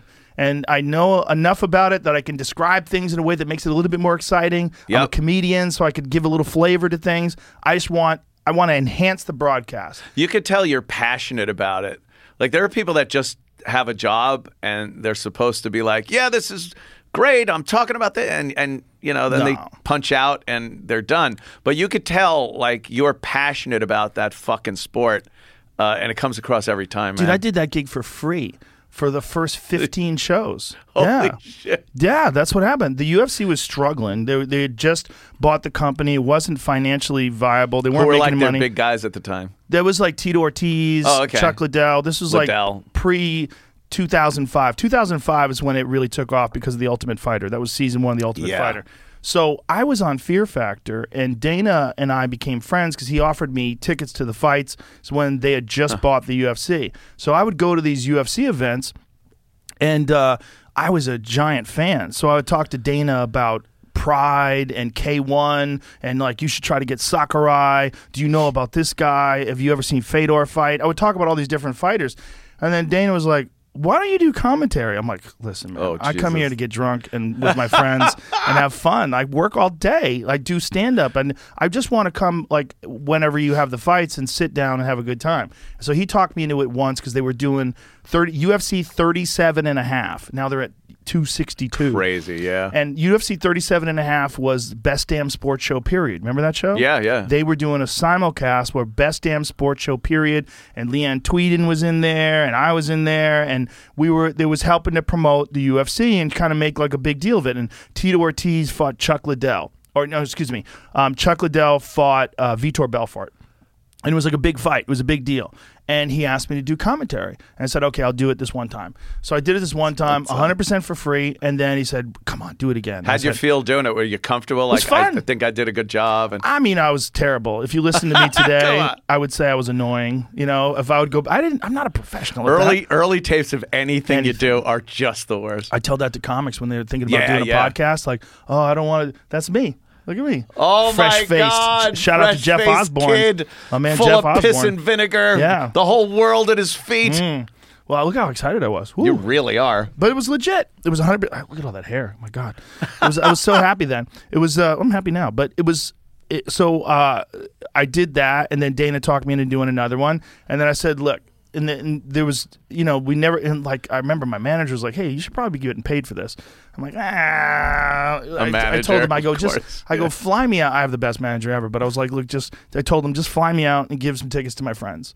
I go, we just want to have some drinks, watch some great fights, have a nice meal, go go get some steak. What Right. a great night. Simple pleasures. That's what I wanted. I wanted a great night. And so then it was like 15 fights in, and then they were like, look, we want to offer you a contract. Wow. And then, you know, next thing you know, I'm, I've been doing it now since 2001. That's Isn't crazy. it amazing? Ha- haven't some of the greatest gigs you've gotten just happened because of a time and a place and a luck and Doing things because you like them. The Yeah, same thing yeah, with this yeah. podcast. I didn't get any money out of this podcast Right. for fucking years and Years. years. and years. Took forever because I didn't do it for money. I did it for fun. Yeah. I did it because I saw you with a machine gun standing in front of a green screen, and I was like, fun. I want to do that. That looks like he's having a good time. when you can have fun like when I when I started I got fired back in 2014. I've been doing compound now 7 years. And by the way, when you guys got fired, that was when I started doing your show. No, no, when no Well, we got before fired that, not from 2014. When you- terrestrial yeah. radio. When you guys got Yeah. fired the first time, I wrote an article on my blog about it. Oh shit, yeah. And t- in support of you guys, I'm Yeah, like, this yeah. is crazy. You've and, always been fucking supportive. and dude. then when that happened, that's when I started doing your show. Yeah, yeah. And I uh, when I when I got fired in 2014, uh, immediately I was like, I, I got to strike while the iron's hot. The name's still out there, still the O and A thing. Can't take any time off. And me and Keith Maresca, Keith the cop, threw it together. Um, like how to learn everything of how to put it out there. I knew how to go in my basement and make a show. I just didn't know at the end of the wire where everything else was supposed to go. You Yeah, know? right. Now it's got to go out. So there's logistics, there's bandwidth charges, there's all these things no one fucking thinks about when you're talking about uh, uh, do, putting together, uh, a, especially video broadcast. The bandwidth charges are giant. It's crazy. no one figures that shit out. Like they never think of it. It's like, oh, you put it online. Carolla was the first guy to talk about that. I remember him talking about his monthly charge. I was like, Yeah. what? Well, let me tell you something that happened in fucking 1997. I was working at WAAF up in uh, Massachusetts with Opie. It was the first gig I ever had. Uh, and digital cameras were first starting to come out, and they were just giant fucking things and no compression on the pictures. It was just a, a, nightmare to download and try to put up on a site. Well, I went to this uh, internet provider up there. This is the 90s and got a page. And I was like, this is the Opie and Anthony show page. I'm going to take pictures of what we do during the day in the studio. And we had naked girls up there all the time and fucking there, was- there was something we called the Blue Tarp Cabaret. We'd put a blue tarp on the floor and have naked girls wrestle in whatever food was laying around. So we'd take creamed corn and fuck it. It was great. And I'm snapping pictures with this digital camera. Then I'd go home and put that and some video, short clips of video up on, on the site. And I'm like, this is great. No one's doing this. No one's giving the people the visual medium of what's going on in the radio studio at that time. Like I said, mid 90s. Well, at the end of the month, this internet company that I've been using, TIAC, they were called, sends me a bill for $30,000 bandwidth. Because these videos my weren't God. compressed. Oh these were God. like full fucking 40 megs. AVI 40 meg fucking thing. And, and they're like, what did you expect? No, you can't just put, because I didn't know. Right. So uh, I talked to them, and they're like, "Look, we get this a lot. We'll wipe that clean, but just you have to know that you're going to be charged X amount of uh, money for for these things." And I'm like, "Oh, that's the catch." It was a different world. Oh, that's the what- Wild West. That's how they get you with whether it's YouTube or uh, like YouTube in particular, because with YouTube there's no cost, but Right. you're under their control. Yeah. and that's where it gets strange. And if your material is getting views, they're going to make money. They're going to make money, but they don't treat you like you're a partner per se. No, no, no, no. because there's too many partners. Yeah. Like there's millions and millions and millions of people uploading constantly. So it's very hard for them to manage all that. So Yep. They hire people to do it. And the problem with those people that are hiring it is that it's all subjective. They can decide this one is demonetized. This Yeah. one's Oh, they do it all the time. Tim Dillon is a real problem. Like Tim Dillon's most of his stuff gets demonetized. Yep. So he's got to start this Patreon page because he's funny. So he says wild shit. And when he says wild shit, they're like, stop, stop, That's stop it. with the wild shit. Deplatformed. But meanwhile, the wild shit is what's making him popular. Do you understand there's Yeah. a market for wild shit? Yeah, there, there is. And then they'll tell you, uh, well, make your own internet. like, look, motherfucker, I have made everything I can that is self sufficient. But at some point, Yeah. it has to leave my hands and go to Fios's fiber optic cables. It's got to go to a server. It's Yeah. got to use Amazon. It's got to use this. And all those are vulnerabilities to people saying, hey, Why you got this piece of shit? You know, Right. That so that that's always the weak link in in the machine. Well, they've done one thing that you got to give credit to when it comes to social media and these these uh, these platforms. They have silenced conservative thought you Oh. know, in a in a strange way. When you look In at a- 2016, yeah, you look at like Milo when he was at his peak. yeah, Yiannopoulos was Yeah, I mean- huge. and he was almost untouchable because he was a gay guy Yeah, who was married to a black guy, Right. Saying wild shit, wild conservative and, things. and that was his his thing. now they scared his- the gay out of him. He's not even gay anymore. They petrified him so bad the gay left his body. his act, his what he was doing was saying wild shit. That was his Yeah. business model.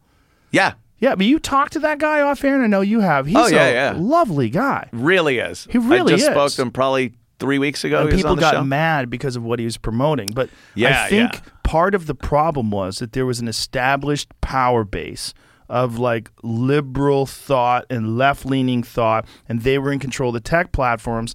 And when these guys, like Milo in particular, he was the big one because he was so charismatic. Yeah. And he got through, then all of a sudden they were like, Jesus Christ, we got a real problem here. We don't agree with this guy. We don't agree with him, and he's out there wilding.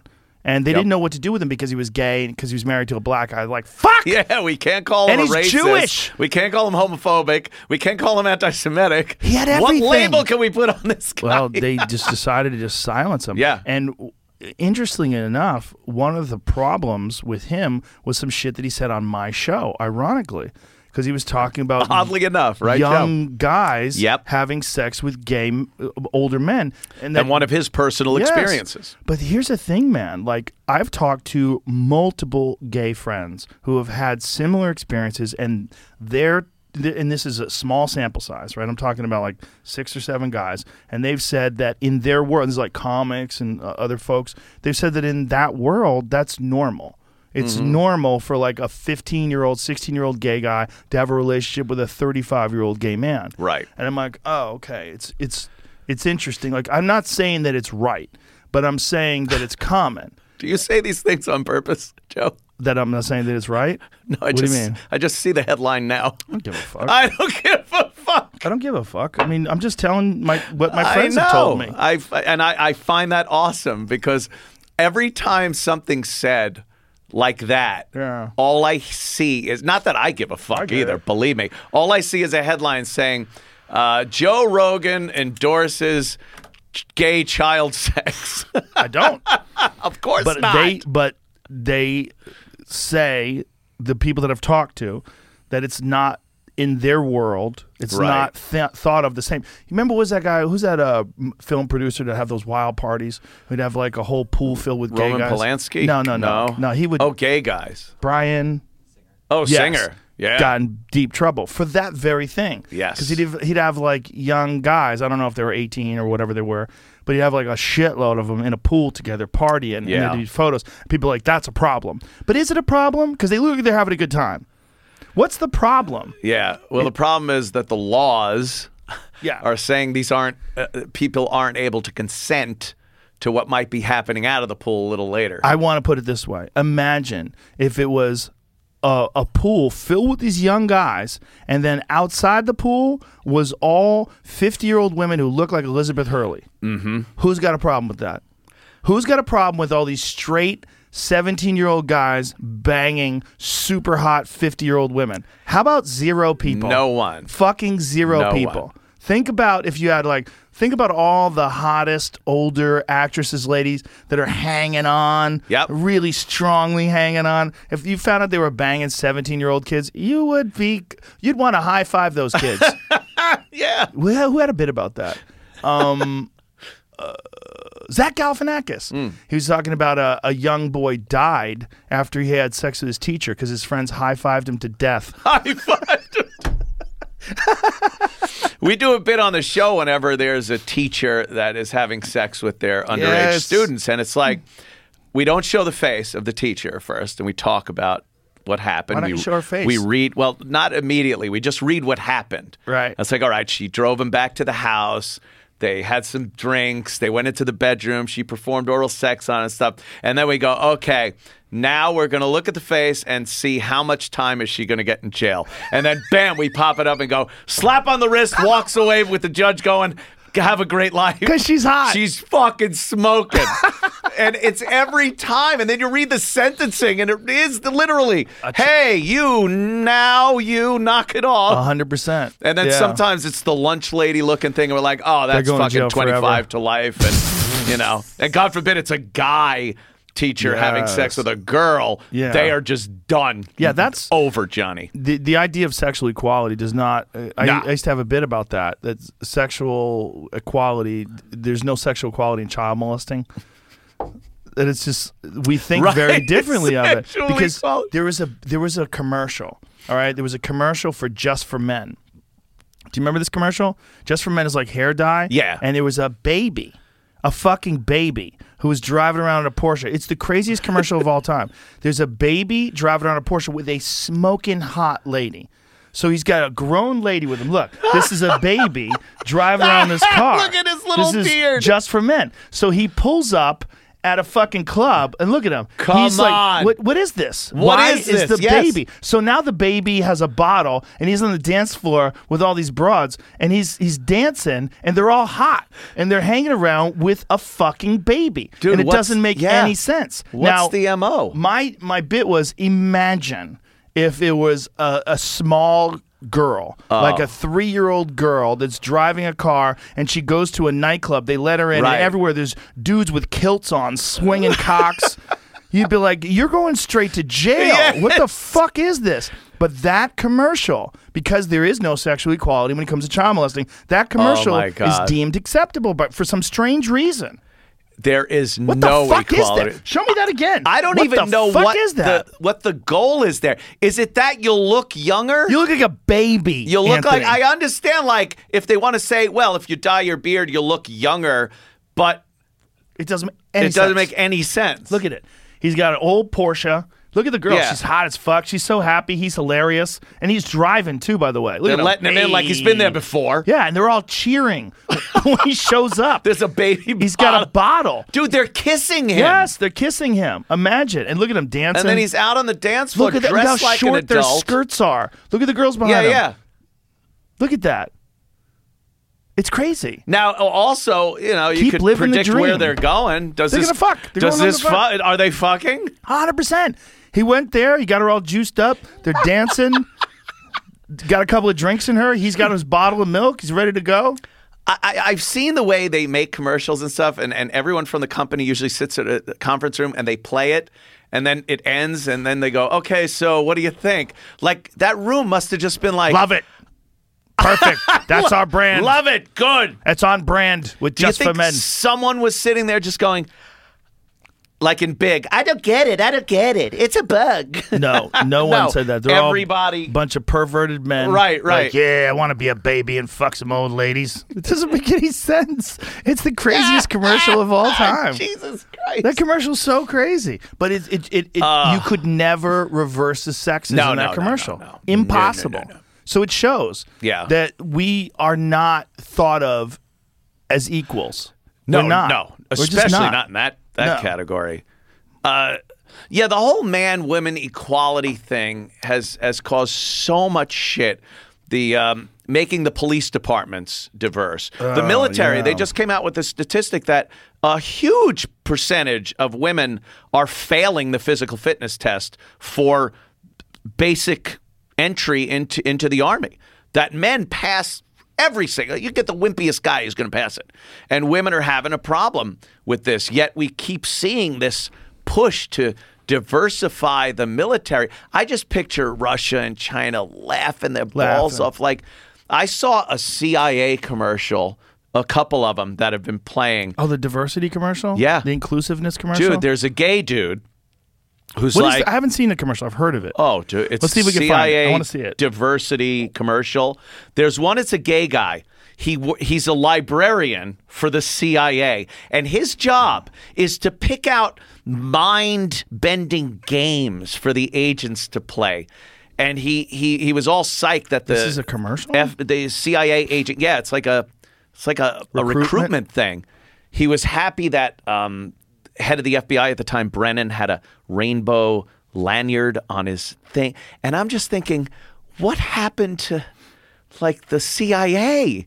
That isn't the place for diver. There is just some places where the best people that are suited for the job should be given the job. Yeah. And, and and if that's a gay guy, that's fine. But why advertise like, "Hey, we need more gay people in the CIA"? Well, because in this day and age, it's there's like a narrative, and that narrative is inclusivity and diversity trumps meritocracy. Yes. Yeah. Oh, fuck yeah. So is this it? Let me I don't play know. this. I'm, I'm sort no, of I don't think this is this it. is See, it. our, our no, nation this is wasn't counting it. on you. No. Because they had No. another thing going on this week. It's uh, CIA woke. woke Yeah, now, it's it's the woke CIA, but What is uh, that one though? Is that a different it's woke not, one? This yeah, is not what he's the- explaining. I think um, ethnic one. This the CIA went from waterboarding terrorists to torturing Americans with shitty woke commercials. yeah, the Daily Dot. it's That's so hilarious. fucked up. Shout out to Claire. How do you say her last name? So of course on my Go show forth. we were playing the ad and then calling him a Jack Reach Around. And CI gay. Ah. And then there was another one, a blind woman. A blind woman in the CIA. Is this it right here? Uh, what is this what they here? posted on their No, Twitter that's account the another other day that one. was This going is around, on their Twitter. It says, I am unapologetically me. I want you to be unapologetically you. Whoever you are, whether you work at the CIA or anywhere else in the world, command your space, Miha. It's you a are gay worth guy. it. It's a gay guy Okay, okay. CIA recruitment. Okay, play that. I want to see That see should that. get Okay, it. hold on. Can we play it? I want to see what that how how that's made. Well, you know, they're just trying to tap into this this movement that we have today. But isn't it isn't it like everything else over history? Like I, I the one thing I remember in the '90s was uh, when when you watched videos on MTV and grunge was huge. They had those grunge looking videos from Nirvana, and it was the shake camera, and and the the the focal point was really narrow so like kurt would go out and he'd be blurry and then he'd come back in in focus Yeah. like doing that. It was a look that grunge videos had. And I knew that was over when I saw a McDonald's commercial using that look. I'm like, okay, this is done. Oh. You're never going to see Oh, that. So I think this is just that. It's another way go. for them to They go. Oh, I think it's uh, Humans of CIA, that guy. Humans Down of one. CIA. Yeah. Yeah, that's the gay Okay, dude. click on this one. Let me hear this. I wanted to be a librarian the first time I set foot in a library. I was always a little different, even at that age, and libraries offered a safe, quiet space where I could find tens of thousands of escapes into worlds of fantasy, mystery, and intrigue. After finishing college, I entered the workforce as a middle school librarian, where I was able to bring that dream full circle and match my students with the perfect books. Now, I get to experience that same type of fulfillment in a very different way here at CIA. I love my job because I have no idea what type of research question is coming through the door next. It might be as simple as an HR officer needing to clarify a law, or as complex as an analyst needing to help identify something they saw in a video still. There's something incredibly rewarding about knowing you are having a very real impact of potentially global proportions. As an agency librarian, I work to ensure that our collection and services are matched up with what CIA needs. Not only am I involved in the acquisitions of journals, books, and countless electronic resources, I'm also encouraged to curate special collections that challenge expectation. Recently, I brought in our intelligence gaming collection to give officers unique What? opportunities to practice skills they need in their various roles. Splendor, Instead of sitting Mastermind. for hours in front of a computer-based training, they can play a carefully selected game. I have to a train specific set of skills. while simultaneously building on the myriad soft skills essential to intelligence work. What? This is the My favorite CIA. thing about CIA is that they encourage the out-of-the-box ideas that drive real progress. Growing up gay in a small southern town, I was lucky to have a wonderful and accepting family. I always struggled with the idea that I might not be able to discuss my personal life at work. Imagine my surprise when I was taking my oath at CIA and I noticed a rainbow on then Director Brennan's lanyard, which I later learned was designed by Angle, one of the many employee resource groups here at the agency. I remember being stunned. Since then, however, I've learned that far beyond the resource groups, inclusion is a core value here. Officers from the top down work hard to ensure that every single person, whatever their oh. gender, gender identity, race, disability, or sexual orientation, can bring their entire self How many times work have we seen that day. entranceway in movies? Yeah. With bullets flying. There I, it is. I would. When I'm looking at that, what, I, what I'm thinking is like the CIA. Like it's great if they want to hire gay people, hire everybody. I got But no quams. Does that guy want to be working there for real? I don't know. Does it seem like he wants to find Snowden and rat him out of his hole in Russia and bring him back to face face charges? I doesn't. I don't think he does. I don't know. It seems like that guy would be better off, you know, in a university somewhere. yeah, yeah. like working somewhere where they're they're not trying to torture people. Maybe they'll just use it to squirrel back some microfilm. If I you, don't. I mean, if you what know are what I mean. But maybe maybe their strategy is, and, and this is a, probably a valid strategy, right? The more diverse thinkers you get working in an environment, the more you can solve problems because you got some out of the box type thinking. Like maybe, Hmm. maybe they're doing that to recruit people because they feel like the world is a little different Oh. than it used to be. Like we need some people that think along these sort of woke lines. Get the gay angle. You and then get the. you infiltrate. Like imagine that guy is an undercover agent, and you get him infiltrating organizations and Oh, my god, ratting people out. right. Because that's really what a lot of the, The gay CIA pot, Like the where you can CIA is a lot of it is undercover work. Yeah, yeah. Right. So a lot of these people, like, you can't have some fucking Club Soda Kenny guy going undercover at a gay rave trying to find out who the ecstasy dealers are. Right. You, Yeah, you yeah. need different folks. I But know. could you see if you're like some John Wick type character and this guy's telling you to play fucking a game of trouble with him to learn how to do Right. something? It just doesn't. It Doesn't doesn't, jive with what we think uh, the Central Intelligence uh, I- Agency I, can't is. imagine there's real value in playing games like that.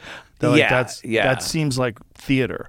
That seems like yes, nonsense. yeah, yeah. Like so they made some job for this guy to say that we have gay people Yeah. in the CIA. I can't picture, you know, the old George H. W. in his prime when he was with the CIA, going like, "Oh, I'm going to play some fucking games with the gay Yeah. librarian." Do you really understand what we're dealing with with the CCP? Do you really understand what's going Yeah, on there yeah, with these internment camps for Uyghur Muslims? Do you really understand what's happening in the fucking dark corners of the world where real horrific crimes Yeah. against humanity are currently being committed? Yeah. Because, uh, you know, this is wonderful if this Oh, guy really does love that job. Let's just like- play it some Yahtzee so- and we'll figure it all out. Seems so crazy. It, it really does. I and then so I saw these spots, and we we did a, a, th- a break on them on the show. So I go home, and I'm watching a documentary about the CIA in the '60s. So 1968, there was a Russian submarine that came apart, some kind of explosion inside, and sank in the Pacific.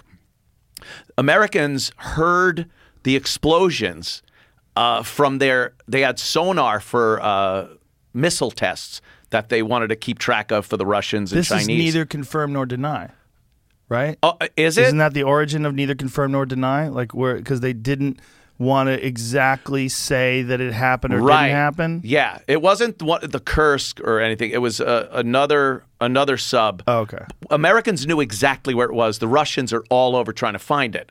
But the Americans knew that the Russians would be watching them. They had they're like, all right, we're going to raise this submarine and find the missiles and all their uh, intelligence information in this thing.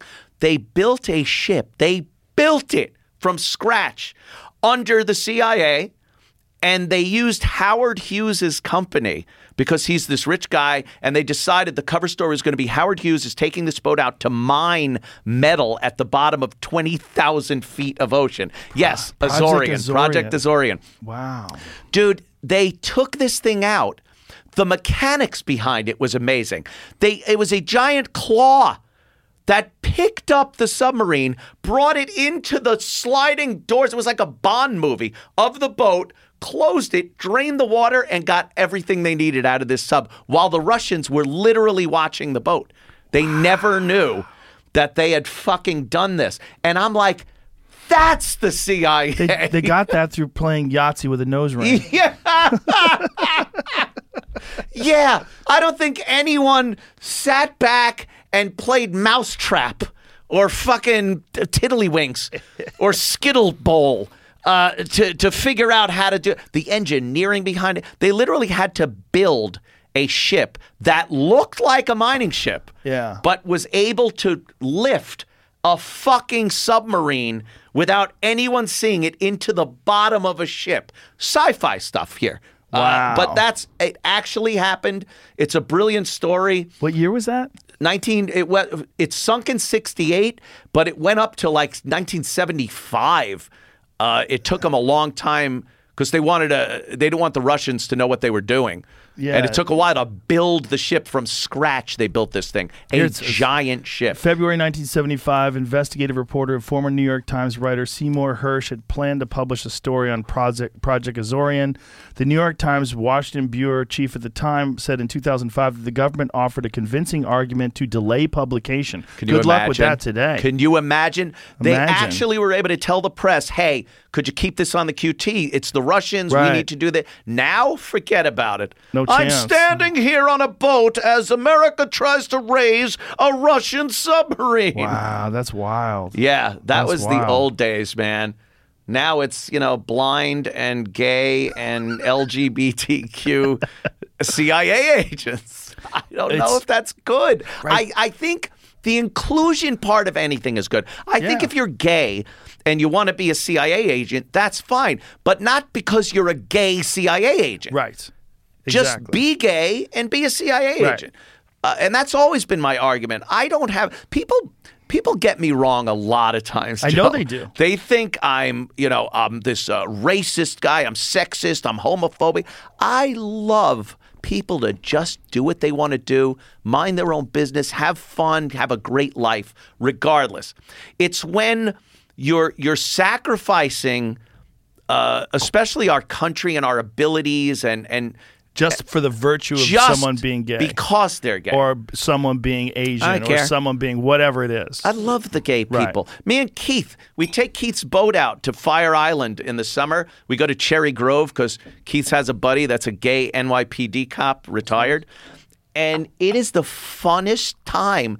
Just gay dudes everywhere. yeah, no one parties like gay dudes. Gay dudes can party in fucking thongs. They don't give a shit. And they're, we're, we're like, like, it's so funny. It's like, oh, do people think you're gay? It's like, no.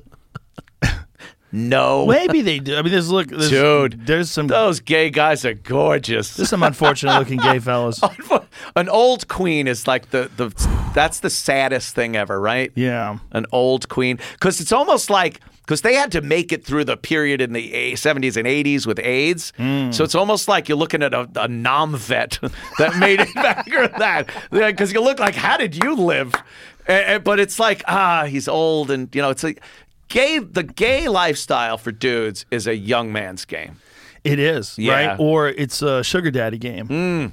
Yeah, I mean, That's another that, thing. too. If you have enough money to be a sugar daddy, you could have uh, all the gay sex Wasn't you want. that what those the Bryan Singer argument? Mm. Wasn't that what he was allegedly doing? They they were accusing him. oh of doing? yeah, sugar daddies. Well, there's Yeah. that predatorial thing, like, and and I think gay people get a lot of flack for that. That they're perceived as these sexual predators of of underage people. But you which know, is like why I said, people got mad at Milo. it's a young person's get. Yeah, he just said, look, my again personal experience was this. He was saying what he went through. Well, he was saying, "Believe me, I was the predator.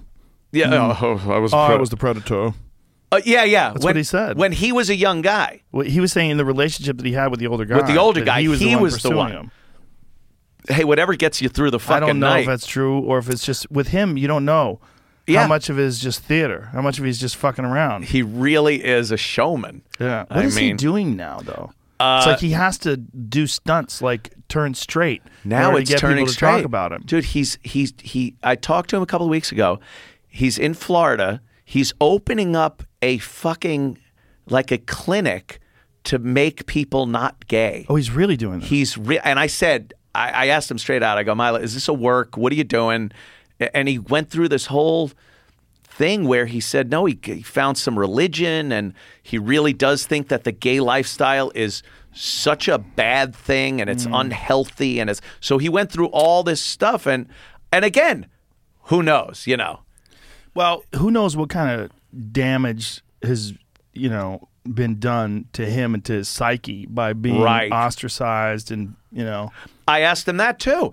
I said, i you know, a lot of times when people make these unbelievable reversals and changes in their lives, it's after this horrific experience where you might be depressed or suicidal or something. A lot of born again Christians have to go through Yeah. uh, a lot of shit before they they make that jump. And I'm like, is this because you know you've been outcast? You're fucking Yeah. a scourge of society, Right. And you know you want to jump on something else, whether it's I need to make money, so let me do this, or if it's genuinely like maybe my life has fucked up my my life, you know, and and you have Right. to fix it. Well, it's all like what a drop off. The guy goes Yeah. from being in the middle of the public conversation. I mean, he was. Mm-hmm. They were constantly talking about him to all platforms, removed from Yep. everything, Yeah. and that's over the period of just a couple of years. one one of the most unfair things that are going on these days. And I, I hate the excuse private company, they could do what they want. It's like, no, you've given them too much power. Mm-hmm. Private companies now have too much power. Twitter is a great example because I've been booted from Twitter so many times. And it's one of the most useful show prep tools I have. So I have to make accounts. Right. And, you know, I've made a few accounts over the years after I've been booted.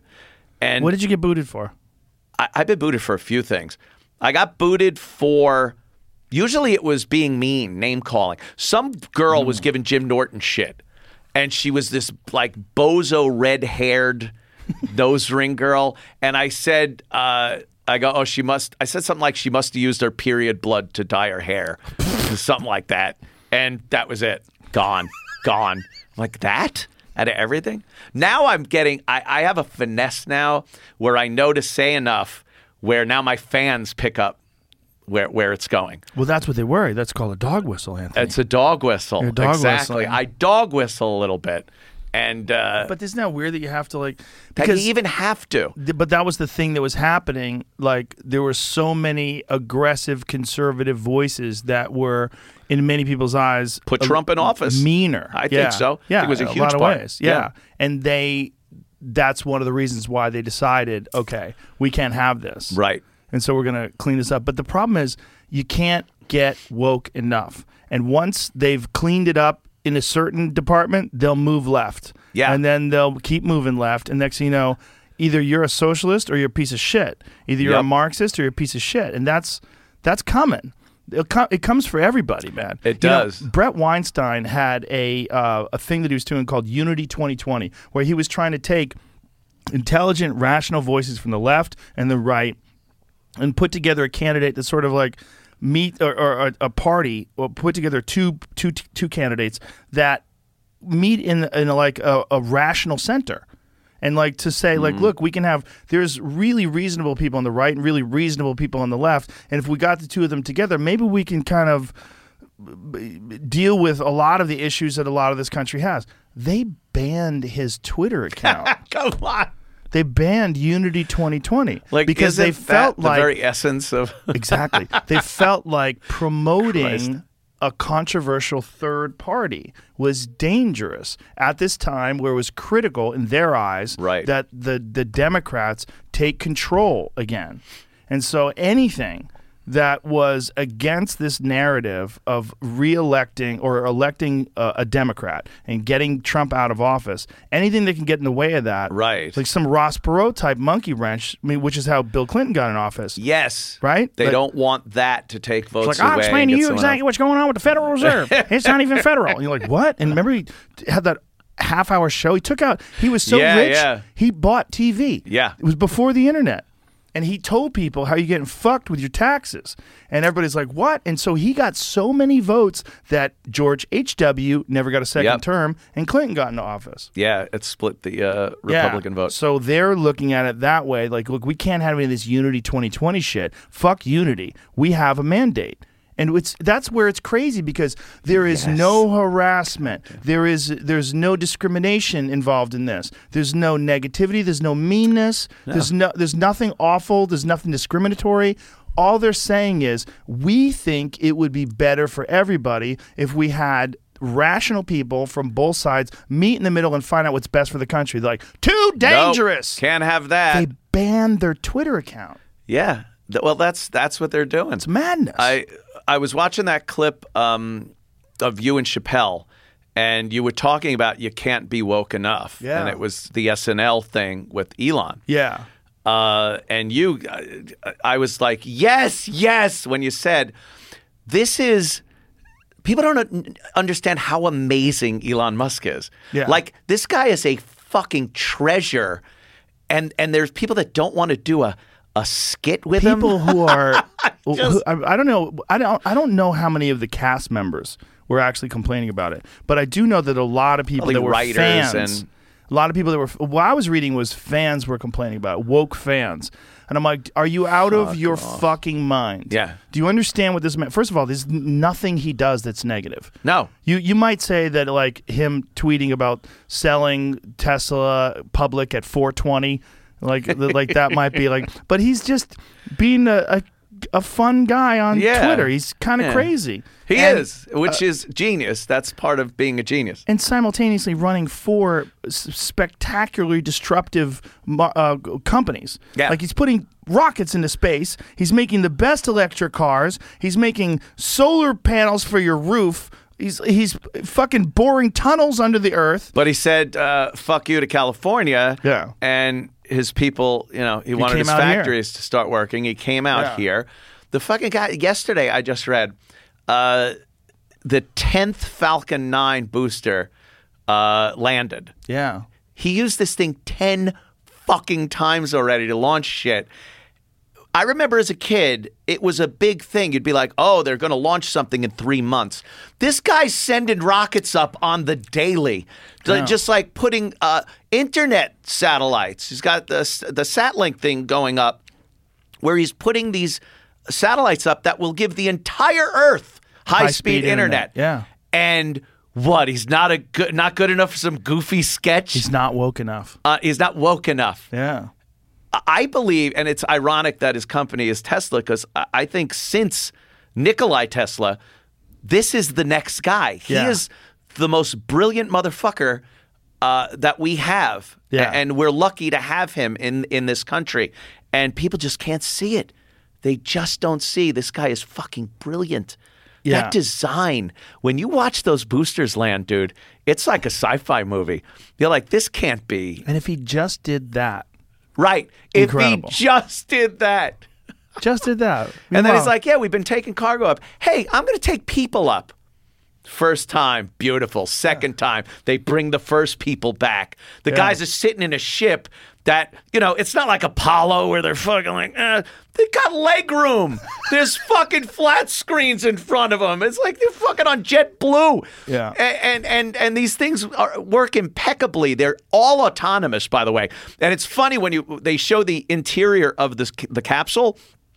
You'll see the guys sitting and and they're pressing buttons on the flat screen, and all you see change are the camera angles. Like they're not going, oh well, how much delta V do we need to get up there? It's all programmed. The ship flies itself, it docks itself. Yeah. You don't see fucking, you know, Michael Collins l- trying to dock with the lunar module and Buzz No. Aldrin. That fucking ship knows what it's doing. The technology that that Elon Musk not only created but incorporated into space travel is making it like it was supposed to be. Our vision of the future Right. were these autonomous ships where you could just sit there and it will do the work for you.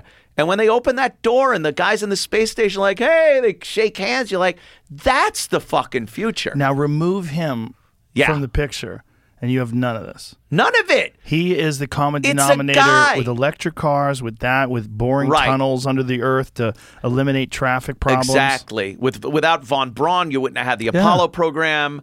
Uh, you wouldn't have the atom bomb without. And guess fucking, what? If you just told him, Elon, we really need you to fix this plastic in the ocean problem, like, hmm, plastic in the ocean, how do we get it out? And next thing you know, he's fucking figuring that out. It's like we have uh, a problem with too much carbon in the atmosphere. Oh, just suck it out of the Oh. atmosphere. Yeah, I can Uh, do that. Build a filter. Hmm, oh, got hold a on. filter. Hold please. next thing you know, he's got a fucking gigantic filter sucking carbon out of the atmosphere. He's such a weird dude. Like, like he seems. Now you obviously sat here because the picture is fucking famous of him smoking a joint. Yeah. Uh, does he seem like He's an alien. a- an alien? He right? seems like an alien. But well, for me, because I'm Isn't a chimp. that fucked up? when I'm talking to him, I'm like, huh. Like I'm for sure his dumbest friend. There's no question. There's no question. oh shit. Yeah. No, that's funny, man.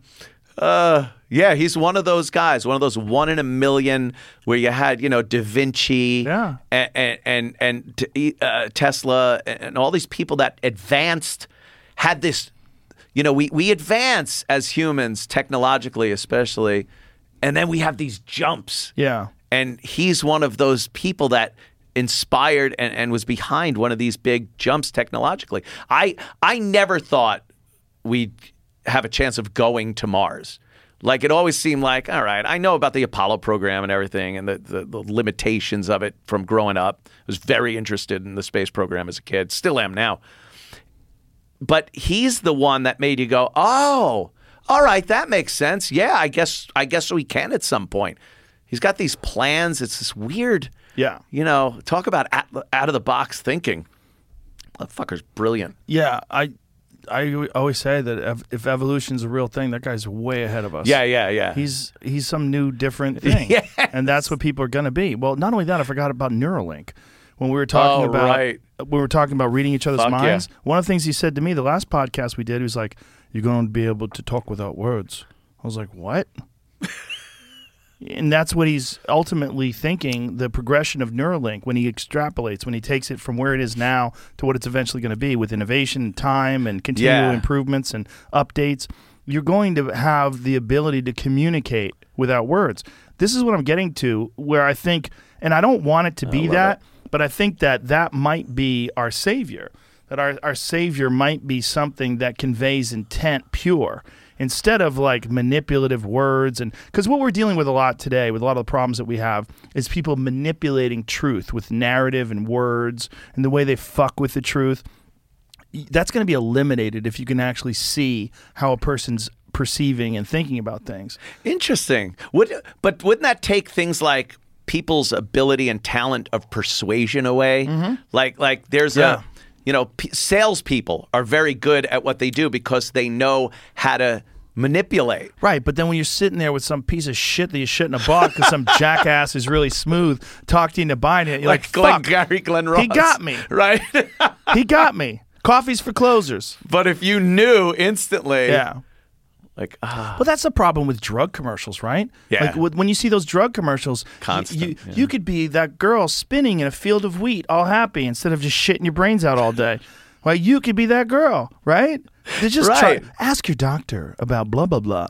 Like, oh, How many people end up like the positive image Very in few. those commercials and not the laundry list of, Of side effects? side effects, yeah. Like, yeah, uh, one of my favorite ones. It's for uh, schizophrenia, uh, and I'm watching this commercial. I'm just laughing.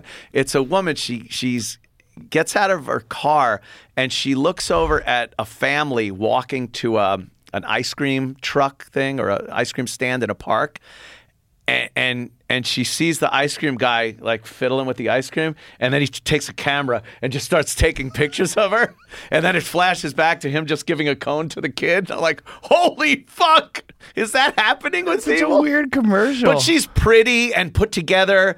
It's like, and then she meets other schizophrenics and talks to them about it. And then they're all sitting at a table in a restaurant eating, talking about this medication and how it helps. And I'm sitting there thinking, are those other people really there? like maybe she's just fucking rambling to alone, her shitting fucking her pants. invisible- yeah, yeah. Oh god. Yeah, she's all fucking. Re- she looks all pretty in the commercial, and then she's just a mess. Fucking, she's shitting herself. Well, it's not the right solution, right? The, the right solution is not like y- you watch a commercial and now you have to talk to your doctor to Right. deal with all your problems. But this is what the problem with selling pharmaceutical interventions is. You're selling it. Like you've Yeah. got music and imagery and everything looks positive and amazing. And we're one of only two countries in the whole world that allows that. The only two countries Crazy, right? United States and, and New Zealand are the only countries that allow you to advertise drugs. Yeah, the, it's getting bad too because the the song "Magic" from Pilot came on the radio, and I'm like, oh, oh, oh, oh, Santic. I don't even sing the fucking real words. I'm singing the drug name. What is authentic? What is that? I do? don't know. I just know the song. No one knows what the drugs are by just that. It's probably some arthritis thing. And then Cyndi Lauper talking about her psoriasis and Oh. fucking. I I've been one year clear. That's what Cyndi Lauper was saying. Yeah, yeah. She's Yeah, you- doing drug You commercials. know what apparently works really good for psoriasis? The carnivore diet. Oh yeah, yeah, Yeah, my That's friend Chad thing that- Mendes. Uh, he uh, is a fighter. He fought for the UFC, and now he runs. Uh, he's got a hunting guide company, and he makes like freeze dried foods and shit. He uh, go to Chad Mendes's uh, Instagram page. This is really important for people because if you have, and I'm not saying this is going to work for you, but he has pretty bad psoriasis. It's been a real issue for Chad, like most of his life, and he got on this carnivore diet, and within like four weeks. His psoriasis radically reduced itself Is there science behind it that you could say it's, why? it's elimination diet. Or, This is why because whatever it is, I mean, the, the the way elimination diets work is you try to find out what's fucking with you. You may have some. So this is what his leg oh used to look like. god! Right now, but look, go further. So this is he's showing before and after. Now look at it now. Oh wow! How incredible is that? And that's And this is a- just from just from carnivore diet. Carnivore diet. So it says here, okay, guys, Ow. here's a little update to my psoriasis while on the carnivore diet. The first pics were taken when I started the diet in March 1st. We're almost two months in, and this is my legs currently look like. The crazy thing is, I've been told by two different dermatologists that diet has no effect on psoriasis. He says, I feel great and getting lean as well. I wonder how I would have felt during my athletic career. Anyone else having great success with this? I know several Wow. people that have had issues with autoimmune diseases like psoriasis that have dealt with it through these elimination diets. Yeah. So whatever it is that you're allergic to. For some people, it just might be sugar, it might be grains, who knows what it is. But Yeah. for him, knocking it all down to one thing where your body only processes one kind of food, which is like mostly red meat, cured all that issue with him. It's so weird because over the course of the years, we've only heard that that is dangerous. Right. Oh, it's cholesterol or you know. But you know why, though, get. right? Gout. Do you know I the whole con- conspiracy behind that? No. Oh, this is amazing. The sugar industry bribed scientists in the 1960s to lie and to fuck with their their their studies to show that it was saturated fat that was causing all these problems with obesity and heart disease instead of sugar. So it was Oh, literally, bri- and it wasn't even that much of a bribe. They bribed these guys, but like they gave them like fifty thousand dollars, and these guys That's come crazy. bribe. But this is like from the 1960s, and this was all in the New York Times. They were detailing how this had happened, that they lied about fat, which is like if you are a person that lives in like an indigenous tribe, fat is extremely valuable. If you have a subsistence lifestyle, Oh, yeah, fat yeah. is everything. It's fuel. It's like it's important for brain function, for health. Like that gives you energy. Like there's a thing called rabbit starvation. And it's like if you only eat lean meat, only with no fat, you literally starve. Like it's terrible Yeah, for yeah. you. You need fat.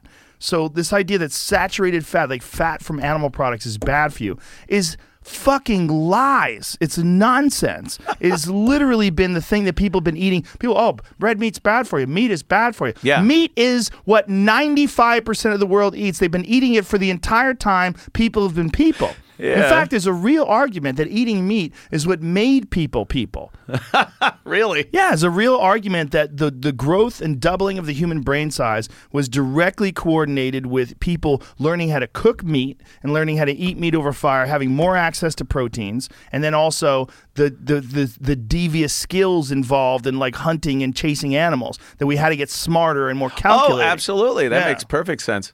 What about the omnivore thing? If it's not a, a, deal where you know you're getting rid of psoriasis by just eating meat, is it healthier to just eat meat, or if you you know have some vegetables in there? I don't think there's anything wrong things? with vegetables. I eat vegetables. I, I love vegetables. I love salads, and I don't have any health problems from doing it. But I do notice that for me, at least, when I'm eating breads and pastas, I feel like shit. Yeah. But I love them. I have a real fucking problem. They're too goddamn They're so good. good. I- lasagna, a Every- nice lasagna. Oh God, Ah, cheesy fucking good. pasta mess. oh yeah, big fucking noodles. Oh, I love it. I love fucking it. noodles. I love it. I it love really pasta. is. Sugars are apparently like the the It's the worst thing for your body. deadliest, most horrible thing you could fucking. You're consume. supposed to get sugar from an orange. That's Yeah, how you're yeah. supposed to get your sugar. Yeah. Because it's got fiber and it's got vitamins and it's supposed to be like a trick. There's a there's a trade-off in nature. You eat the uh, the orange, you shit out the seeds, your shit fertilizes the seeds, the seeds grow more orange trees. Circle this is life. the this is the deal that nature has made with animals. Right. That's why seeds when these delicious fruits are in the center. Okay, you're eating all this delicious food, and then you get to the seed, and a, a good percentage of it you shit out, and that oh is Oh my what God. grows trees. It's a it's a bargain. It's like the apple's not going to grow itself Yeah. j- with just a seed. It needs some fertilizer, and it needs to be delicious in order for you to consume needs it. Needs to be taken this- away Yeah, also from the tree. there's these cycles that have that like why the fuck do bees pollinate plants? Why do they do that? How does that work? I don't know, but they do. There's a trick. their job. But this is like it Yeah. all works together. There's like there's all this is a system that works together. And that's how you're supposed to get your sugar. You're supposed to get your sugar from these delicious sources that are actually good for you. Right. But then when you can get it from a spoon and you can just spoon sugar into your fat face, you're like, ah and it's addicting. It's Yeah. it's an addictive substance. I mean, people get addicted to sweets and sugar. Because it hijacks your reward system the same way Yes. video games It hijack gives you this good- your reward system for solving puzzles and going out and dealing yeah. things and the same way Yeah. a, a fucking action movie hijacks your reward systems for like surviving and kicking ass fucked up, right? yeah sugar hijacks all of your reward systems that think that you're supposed to get fat because you're trying to you know stave off a famine Yeah, yeah. God, that's so fucked up. It's weird. But you look at what Chad did with just eating only meat, and it's pretty incredible. And I, you know, I'm not recommending that to everybody or eat, but I, you know, I know a lot of people that do it. That's how they eat, and Yeah, they're yeah. pretty fucking healthy. Again, Jordan Peterson. I guess Yeah. uh, Mikhaila, his daughter, yeah. meat diet. Well, she had an issue as well. Yeah. She had autoimmune disorders uh, in terms of uh, arthritis, like severe arthritis. Yeah. And she cured all of that with no medication by just eating meat. So clearly, that something about whether it's sugar or what are the other foods that she was eating was fucking with her body. And it's Yeah. unusual. Like for most people, they're pretty fine with these things. But here's the thing not optimal. That's, Yeah, that's yeah. the thing. Like you're like, oh, you're fine with a balanced diet. Are you fine? But you're not optimal. What's optimal? Like, what does that mean? That means your liver and all these these processes your body has to filter out shit are doing a good job. But you're still putting shit in your body, and you say, "Well, I'm fine with this shit in my body." But are you? Uh huh. You're not optimal.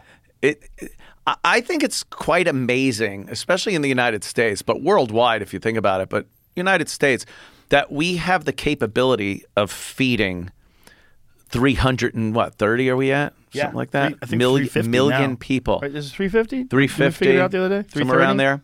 And and you know we talk about hunger, we talk about starvation and hunger and stuff, but when you think about it, you're never driving down the road and you see a fucking vulture flying over a, a little kid that's starved to death on the side of the road. Right. Everyone in this country has the ability to survive.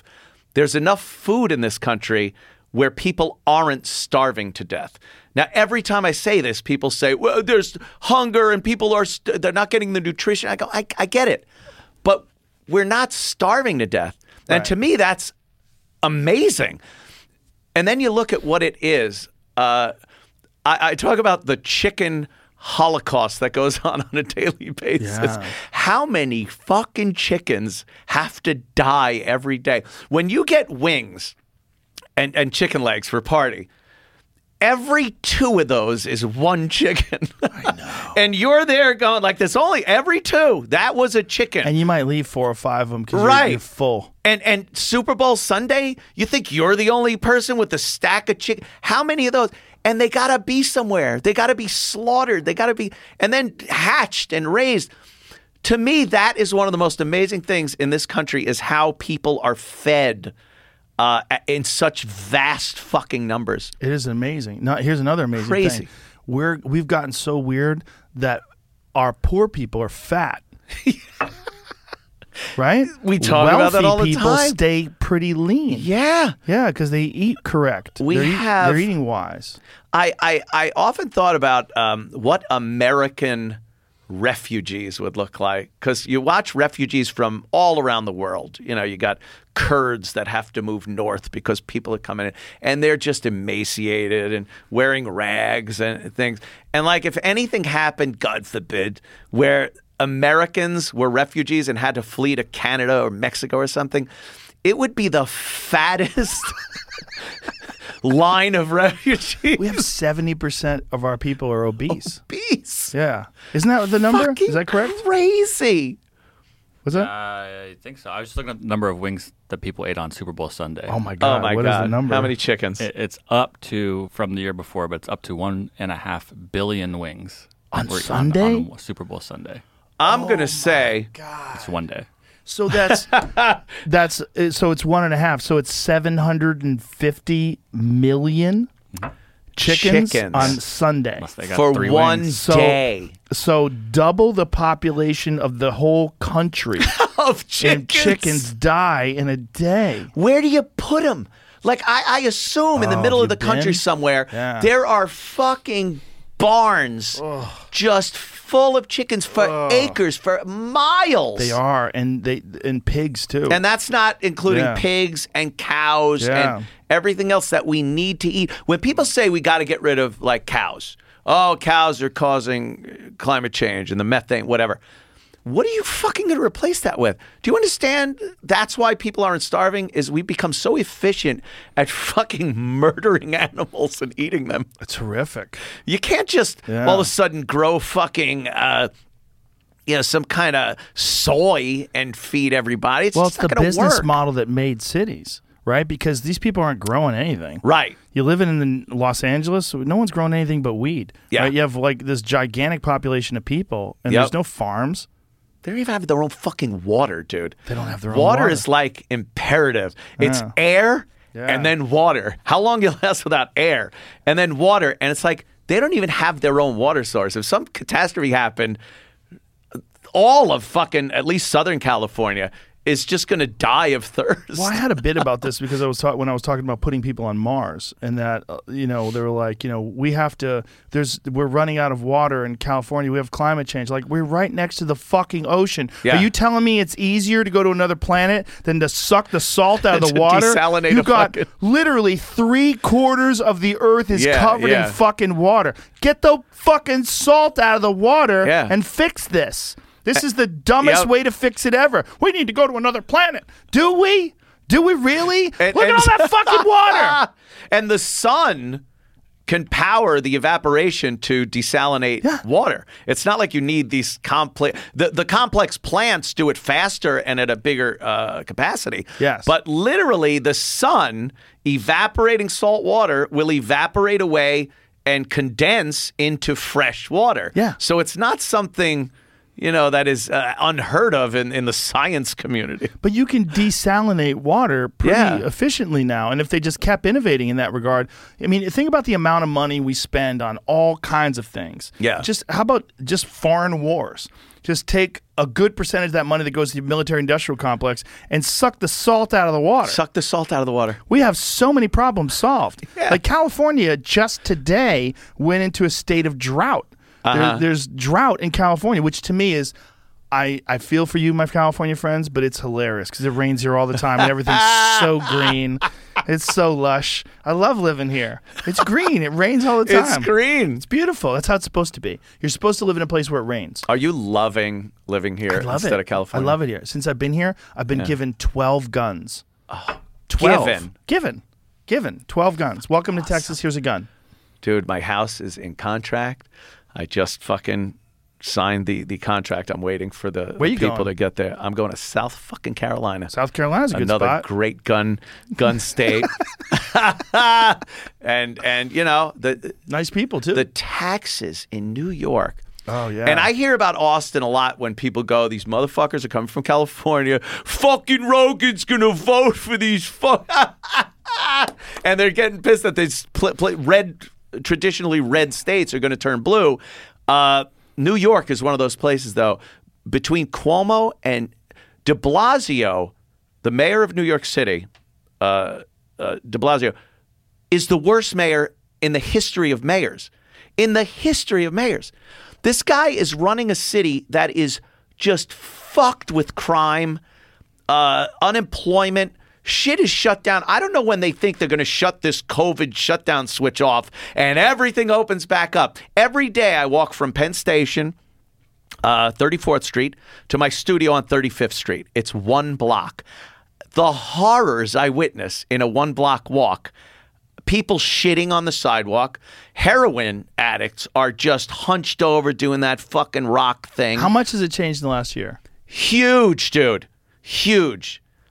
Like we were living in a city that was kind of had it together. The police were doing their jobs. Now the cops don't even want to fuck around. because they don't want to get. They don't want everything they do is a potential, not even, you know, when you're a cop, you talk to a lot of cops, they sign on to know they're going to be shot at at some point.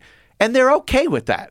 They're literally okay with people shooting at them. What they didn't sign up for is spending the rest of their life in prison. Yeah, and then like the that's civil the lawsuits thing. now, too. Civil lawsuits. They've taken away uh, their protection. So now any person that is interacting with the cop can now sue them personally. Always the city would get sued. Oh, this cop did this to me, and they'd settle out for a million bucks, and you know uh, that would that would end it. But now they could go after the cop. So you're destroying these people's lives. They're accused of atrocities that uh, rarely happen. And it's it's a shame because people go, well, just go to court, and that that destroys your life. People think court is like an episode of Perry Mason, an hour and you're done. Like the idea of of getting a lawyer, the time it takes to to go to court every day for months, sometimes years, depending on what it is, it destroys your life. And again, like I said, they they sign on for these dangers that they knew was part of the job. But this has just gotten to the point where these cops are going, I ain't leaving the precinct. If a call comes in, I'll five mile an hour it and clean up the mess after. Why would I bother injecting myself in a situation that I know is like fucking Wrath the Khan, Kobayashi Maru? There's the no win scenario. You're going in there, and anything you do is going to affect you negatively. Now, there's two different people that are running for mayor now, right? That are in the forefront. You got Andrew Yang, and then there's that other guy, Yang, uh, yeah, the the black dude, the cop. the guy who carries. Yeah, yeah. carries a gun. Yep. Pro police. What was Yeah. his What was his previous job? He was a, a cop in, Right. in New York City. Yeah, And he is a guy that wants to clean things up. yeah. He's tired of the crime. He's tired of the fucking. Uh, uh, What is his name? I can't remember his goddamn name. I'm sure your producer will. Jamie will find quick. it. But this guy Yes. is becoming increasingly popular because a lot of people Oh, are yeah. agreeing with him. they're tired of it. Here's the thing with Here New York, though, too. This guy's a Democrat. Oh, there's a debate tonight. Eric Adams. Eric Adams. He's a Democrat, but like you'll never get another Republican mayor. Giuliani was it. New York is so? so? fucked with uh, people that have come in and just can't get it out of their head that they need a- a Democratic uh, mayor. Can't there be a pro police Democrat? Well, that's him. That's so. That's what you need. yeah, yeah. You need. He's got a good like chance. A law and order. Right. like, keep keep it together. Let's clean Yeah. up the streets. Democrat. Exactly. Yeah. Yeah, yeah. I think he's that guy. And you're gonna get the fuck out of there. I'm out. I am fucking done. I'm done. Dude, the taxes I pay out on Long Island are insane and for nothing. If I fucking drove my car out and had to back onto a golden street and every stop sign a fucking beautiful girl would suck my dick and I fuck, I would be like, "All right, I see why the taxes are so high." What is the taxes at now? You're getting nothing. My between my school taxes, because even if you don't have kids, you got to pay your school tax, and my property tax. Mine is sixty five thousand dollars a year. I pay in property taxes in Roslyn, Long Island. what is the um the percentage of your income you have to pay when you live in New York State between Oh, now? Pfft. well, just income tax. yeah and if you make more money you pay more right Oh, Is- yeah, yeah, yeah. isn't a situation where I think someone said that the top one percent of earners in New York City pay fifty percent of the taxes Yeah. And then Trump fucked us by not letting us deduct our state income tax from our federal. So you used to be able to take your state income tax and write it off when you filed your federal. You bring your taxable income down because you gave that to the New York State. right Now is a number. Once you hit that number, all the rest is part of your fucking income. so they just figure look you're you're a guy who's a go getter you're gonna keep go getting fuck Yep. you pay me Pay me. Fuck Fuck, you, pay, pay me. me. And now they're trying something because they know everyone's leaving. A lot of people are going to Florida, uh, where they're trying to get some kind of a retroactive tax that will be enacted for a couple of years, even after you leave. You'll still have to pay. California proposed that too 10 years It's like, how the fuck First of all, it's like remember payphones in the old days when the phone would ring when you're done and they go, "Please deposit 25 cents for the last 3 minutes." you. No one it would put ring. that in. It would ring. Remember would that? It ring. would ring. You're like, "Who's this?" Please deposit. Fuck off. That's how I'm treating New York State. If they ask me for a dime, come down to South Carolina and get me. Well, it's got to down be to my compound. unconstitutional, isn't it? It It's must be. Gotta be. It has to be. It's gotta be. The revolution started for a lot less. now, do you wonder if you're in North uh, South Carolina about getting guests? Is it more difficult to get guests? The thing COVID has done is made uh, Zoom guests a lot more acceptable than it used to be. Yeah. I used to sit there and go like, "Oh, motherfucker, uh, are they coming in live or is it Zoom? Oh, it's Zoom." And it'd be like, "Ah, fuck." Right. Now it's kind of become a thing that people don't really mind as much. Also, um, keeping a, a small place up in New York, and I'm keeping the studio. So if I have a guest that can only make it in New York, and it's a good guest that I want, I'll just fly up and do it from the studios It's probably there. a quick flight too, right? Yeah, yeah, it's three hours, so it's nothing. I'll just stay overnight, hang out, you know, make sure they're all fucking working up there. Maybe bang a few guys. of them out there. Bang Right. a few. And Yeah. you, you're you still Compound Media is like you have uh, a network, Yeah, yeah. right? And how many shows do you have? I have uh, what is it? About eight shows now. Is that a pain in the ass? It can be bit, little bit. at times. Little bit. I have I have uh I have some really funny shows on there. Is Aaron Berg and Gino Bisconti do In Hot Water. Uh, they're like our our midday show, and uh, I listen to them, and and I go like, oh fuck, oh no, that's bad. oh no, don't say that, don't do that. They get me to go like, uh oh. I'll read on Twitter. I'll be like, oh fuck, what is Aaron and Gino doing? And I'll be like, oh no, what are they doing? And like, I don't know, they're showing gay scat porn or something one day. They're showing and- it? Yeah. You like, can do that? Well, I guess you can, right? do whatever the fuck I want. It's not It's a private platform. it's a private platform. It's not. That's why I have it this way. I knew damn well if I just opened it up, I'd end up like you know even Crowder. He's got deplatformed. Everyone gets deplatformed. For some reason, when you're behind a paywall, they just don't fuck with you as much. They well, figure what could they do? What could they do to you at this point? The only thing that could really be done is way down the line. Someone down the line that owns the fucking insulators on the telephone poles will say, I don't want his voice going around my insulator. Well, it Like- could be an issue with the internet provider or the uh, yeah, the- it's always shit like that. But again, they understand the pay platform part of it. Hmm. Like they take that into consideration that we're not just popping this out for anyone to see. Right. You paid for it. You want to see it. and how much do they pay? How much do How much does it cost to Oh. join like Compound Media? Oh, it's uh nine nine ninety five for a month, but it's like uh, eight dollars for the year.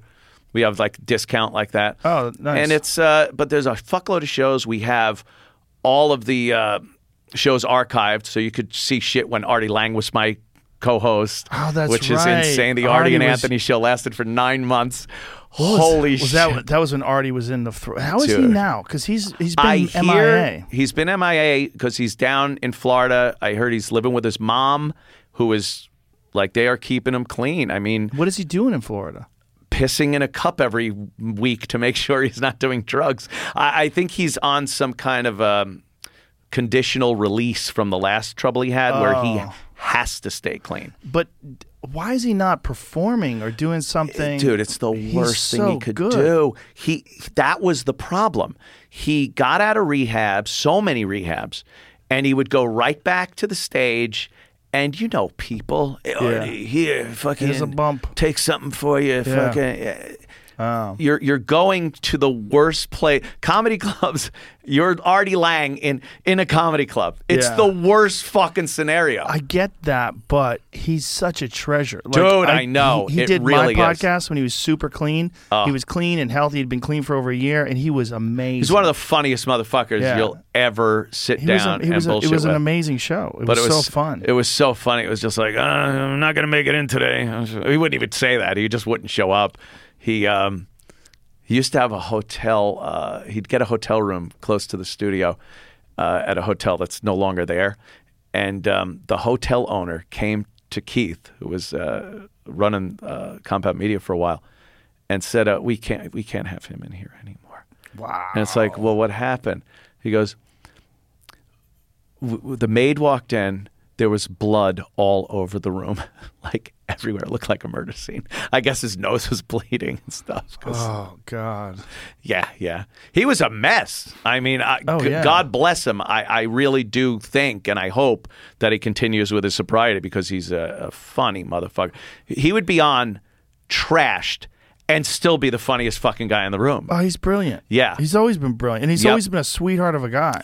The nicest fucking guy. Yeah. And yeah, it's just that that old demon as uh, He's got that demon, as is- they call it. that it. demon has got a deep root. entrenched in in It's him. deep. There's Yeah. no way he could just casually be around it Mm. or anything. He needs and the fucked up thing about being in comedy is you're in a bar, you're Yeah. in a club, Right. you're around people that are doing drugs and stuff. I mean, some of the most successful people that have recovered or in recovery uh, are people that have just cut themselves off from that whole life. Right. They never again walk into a bar. They maybe not never again, but years maybe. Right. And still they're like, uh. but you know, when that's your life is walking into a place where people are literally staring at you drinking, it's got to be terrible.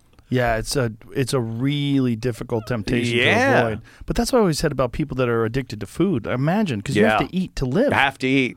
so you have to like think about how to manage your addiction while you're also sustaining yourself through the very thing that you're addicted to. Yeah, because with alcohol and drugs, it's one of those things where, well, I just Selective. won't do it ever Yeah. again. Yeah. And you can. With food, it's like, well, I got to do it. I just can't do as much. Yeah. And that doesn't work with drugs or alcohol. The second you fucking, you're right back where you were. I just think it sucks that he's not doing something, a podcast or something. I mean, he's I just, did his last podcast up here when he was clean uh, the last time, and it was awesome. He was funny as fuck. We had a great time. It was a two-parter actually. We went a couple of hours, and that was it. He disappeared after that. I'm like, what happened? He was doing so well and shit. You know, Well, during the pandemic, I, I like I remember reaching out to some friends. I'm like, hey, I, I just got a weird feeling. Like I haven't heard Hmm. from Artie. Like, is has anybody heard from Artie? Because I I haven't seen him anywhere, and I thought that was just strange. So I reached Yeah. out to some of my friends from New York, and they were like, yeah, he's just laying low. Yeah, yeah. It's fucked up. Um, yeah, there are a couple of the comics that are very close with him, uh, and you could get some some updates. But But it's like you don't want to babysit him either, right? you don't want to babysit him. They've done it before. I've had conversations when when Artie came on board my show. Uh, I went to uh, the the Comedy Cellar when the news broke that it was going to be the Artie and Anthony show, and uh, Dave Attell is on the stairs by the cellar smoking a cigarette, and uh, he goes, "So, uh, Artie's on your show, huh?" I'm like, "Yeah, yeah." He goes, "Ah, welcome to the wonderful world of Artie." The midnight calls, the fucking show. Like, Remember oh. when DiPaolo and Artie had a show? They yeah. like a regular radio show. Yeah, yeah, Nick and uh, and Artie, and it was funny, but uh, and Nick had the conversation with me too. He's like, "Good luck." yeah, they're very know. different personalities. Yeah, yeah, yeah. Yeah. I do. Nick comes on my show every Monday. He does uh, show with me every Monday. Just two angry guineas yelling about the world. I just think it's sad. Shaking our fists. It's sad that Artie's not doing something because people love the guy. They do love know? it. And that's the fucked up thing is like, I've known so many people that have had issues uh, with drugs and alcohol and whatnot uh, in my life. And you give them some time. If they don't come around, you pretty much disown them. And they usually pull such asshole moves and they're liars and what have you. Artie's loved. Yes. Like with everything that has happened, everyone still loves this fucking yeah, guy. for sure. That's why it really does hurt when you're like, ah, fuck, man, I want to see him do well, and and I want to see him on stage. I I, I love watching Artie perform. He's one of the quickest motherfuckers. Some of those Stern tapes where he is just railing on somebody. Yeah. there's no one better. It's it's so funny, man. No, he's a genius. He's just. Uh, I just. I, I don't know what's the path to be able to perform again, Yeah, yeah. where you're not going to be tempted, and where he's healthy enough and strong enough that Right. he knows he's like he's on a good path. Yeah. Yeah, it's very hard. The Artie I know know and knew and was on my show. Uh, unfortunately, if I'm going to be honest, I can't picture that guy being able to be well Right. and be that. But hopefully, uh, the Artie I haven't seen in the past couple of years now uh, has worked his way into being that person that that can do that. So when he was on your show, it was before his nose had caved in. It was during. It Oh, was during. Wow. I watched it happen like a car wreck. what did, when you came in, and his nose was enormous and caked with blood. Like, what were you thinking? I it was actually so funny. So there was some funny shit that happened. I had Rich Voss on the show one day with Artie, and we're fucking bullshitting and laughing. And Artie's nose just started a trickle of blood started coming out, and and I see Voss looking over at him doing the thing where he's like, like that, and I'm like, Rich. We all see it. This isn't wipe a couple of grains of coke away from your nose because you just come out of the bathroom. I go, It's everyone blood. knows Artie's nose is bleeding. Like it's oh, is that it? yeah, look, look. I think that's where he fucking starts doing it. Yeah. Oh God. Poor Artie. He goes, I know. I'm like, And Voss is fucking- clean. Yeah, So- yeah. Voss so is so odd. He'll he'll he'll let you know he's clean. he'll let you know how long. that green screen is such a great move. Yeah, it, it works because we have so many different shows, is what it is. So we're able to put a different background for every show. Uh, and that's kind of why I did it. Once I go down to South Carolina, they're still going to use the green screen up here, but I'm going to have a regular studio built that like has a, a dedicated. How did you pick South Carolina? background. Why did you pick that place? Uh, it it worked out. It wasn't Florida. I didn't want to go to Florida. How come? Uh, Florida has I don't know, just a rep. it's Florida's a little weird, man. Um, it was it was south. Uh, if I'm gonna move somewhere, I'm gonna move somewhere where there's no fucking blizzards and shit. Yeah. I'm gonna move inland a little so there's no hurricanes. I don't have to worry about my house floating away. Uh, the gun laws are great. The taxes are low. I could get a fucking lit, legit compound. Like it just worked out uh, as one. Of, and Did and the flight's quick out? enough where I gotta go up there. My I- I told my family that I'm going down there, and my sister, who is nothing like me and my brother, she is Dawn. She is fucking mismotivation. She's always had great jobs. She's supervisors at the companies she works at. She gets recruited from people where she's got to leave one job to go to a better one and that. And she goes, "Oh, South Carolina." Bam, boom, bang, bomb. She's fucking down there. Sold her house, bought a house, bought an apartment that she's now doing Airbnb with. Uh, had a job waiting for her down there with the company that she she was with. Her kid is now going to school without a fucking mask. They're uh, like she goes, "This is great." Myrtle Beach is where she went. I don't want to go to Myrtle Beach, but that's more her her style. Uh, so after my house is sold, we'll What's go down there, Myrtle Beach? visit her. I don't know. It's a little too um, touristy. Ah, okay. I, I- need somewhere where I don't want to have to go too far before I could just start firing guns. I need some woods. uh, Did you get some land? I'm gonna. I'm gonna. I haven't even scouted out Oh, where I want to go yet. I'm gonna get a realtor, uh, scout out some areas, and and you know tell them what I'm looking for. But don't and- you want to like make sure that you like the area, like the people, and you I- along with them? don't really like the people I'm with now. Like I I live in Roslyn. I don't really cohort with my neighbors. They've seen enough, you know, police cars and fucking media in front of my door where I don't think they they're fond of me either. Oh, that's hilarious. But uh, there's a couple of neighbors that were pretty cool. One of my neighbors on on the right hand side was was pretty pretty decent. But the cops would constantly years ago. That house was just party central about ten years ago, and the Nassau County cops would pull up all the time when I would have parties in the back. Anthony, hey, what's up? You got to turn it down. He goes, well, we you've drove always around. been real pro cop. Oh yeah, yeah. helps. They know. They Yeah. fucking. They're awesome. And they go, yeah, we drove. Go, we got a complaint. We drove around with the windows down, and we did hear it. So if you could turn it down, and they, the girls, topless, naked girls, would come out of the pools and grab the cars and be like, "Hi, what are you doing?" And they're like laughing their asses off. So every progressive instance of a noise complaint another car shows up. By the end, there were literally like five cars and 10 cops would come in the back. Hey, what's up, guys? Ah, naked girls. They loved it. They fucking loved it. That's Hilarious. ridiculous. Yeah. And they, you know, they they just wanted to you know, come back. Reminds me of the scene in John Wick when the cop shows up. Noise complaint? Yeah, noise complaint. He looks in. He goes, "You working again, John?" Yeah, Sees yeah. Dead bodies in the house. Are you working again? Yeah, that house was uh, great. It's weird when you sell a house because there's a nostalgia Yeah. to it, but I like, imagine people that are fans would want to buy it.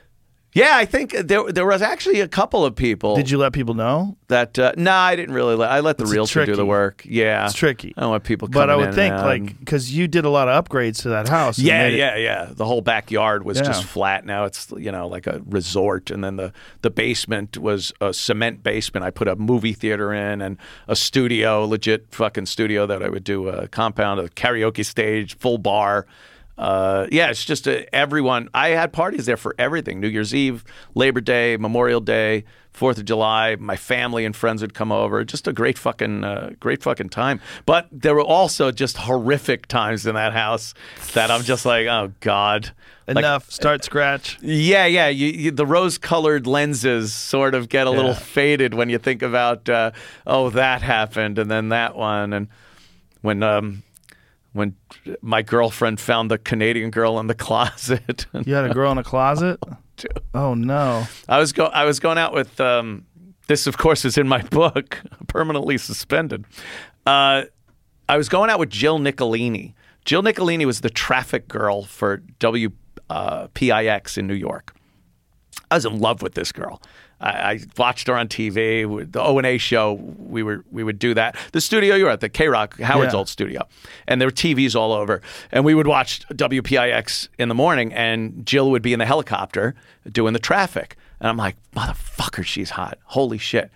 So she came over for my birthday. They had invited her over there uh, to the, our studio to celebrate my birthday, and uh, I asked her out, and and Keith hooked us up with a great restaurant in um, uh, Little Italy, and we we ate there and drank some wine. I went back to her place in Long Island City. And dude, it was instantaneous. We're just fucking making out and all kinds of shit. It was crazy. I had to talk her into sleeping with her. I, I actually used the line, just the tip. I'll just put the tip in. Dude, I want it so bad. And then, you know, it never works. Like the, t- the tip doesn't, it goes right to, right to the balls. You never do just the tip, even if you said you did. So she, uh, she, she, we became an item. That it was right at the beginning of the summer, and we were.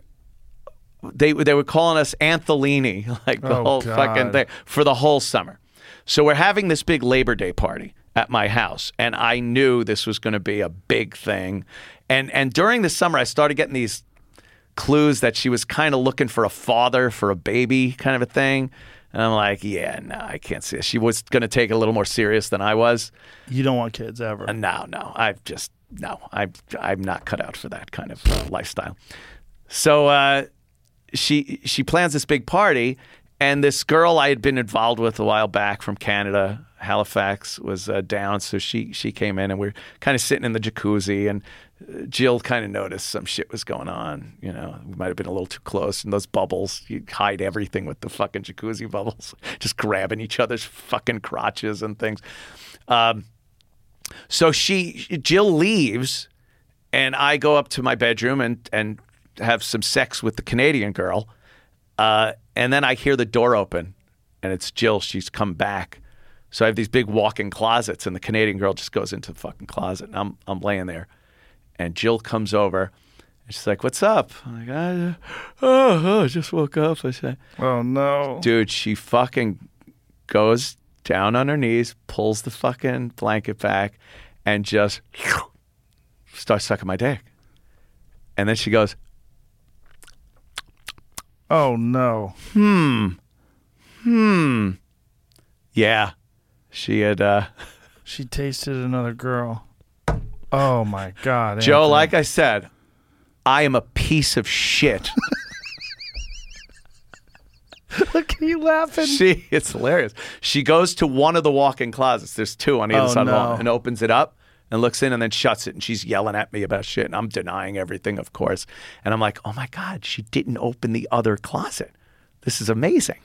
So she's walking around, kind of yelling at me, and then she looks, and I'm like, oh fuck. She opens up the other closet. There's like half-dressed Canadian girl who just goes, "Hey." Oh my God. oh, that was It was a rough one. It was bad. She took, um, she left, and then she came back later, and, and grabbed all the Canadian girls' clothes and everything, her luggage, threw it in the fire pit and lit it on fire. All that was in there were like underwires for bras. It was like, like all kinds. Of, she burnt everything. Why was she mad at her? Uh, you know, it's hard to get. I'm charming. It's hard to get mad at me. Oh boy, I'm charming. He says. I'm charming. Speaking it was charming- terrible, dude. This was years ago. I I've grown as a person. You're a changed man. I've Uh, when is your Vulcan shows? Uh, that would be tomorrow and Saturday night. Tomorrow, we're also doing after the show is a karaoke uh, thing. We're gonna have a, a bunch of uh, people go in. And, So when this airs, it'll be that night because this will be this will go out tomorrow. So this will go out Tomorrow- okay, so yeah. So Friday, Friday, and Saturday night. Vulcan, at Vulcan, yeah, and, and uh, uh, and you're gonna come to the Creek and the Cave tonight. We'll hang out. yes, Creek and the Cave. I, I gotta see. I fuck, fuck yeah, Joe. Yeah, I'm looking right. forward to it. I missed you, Brett. Brah.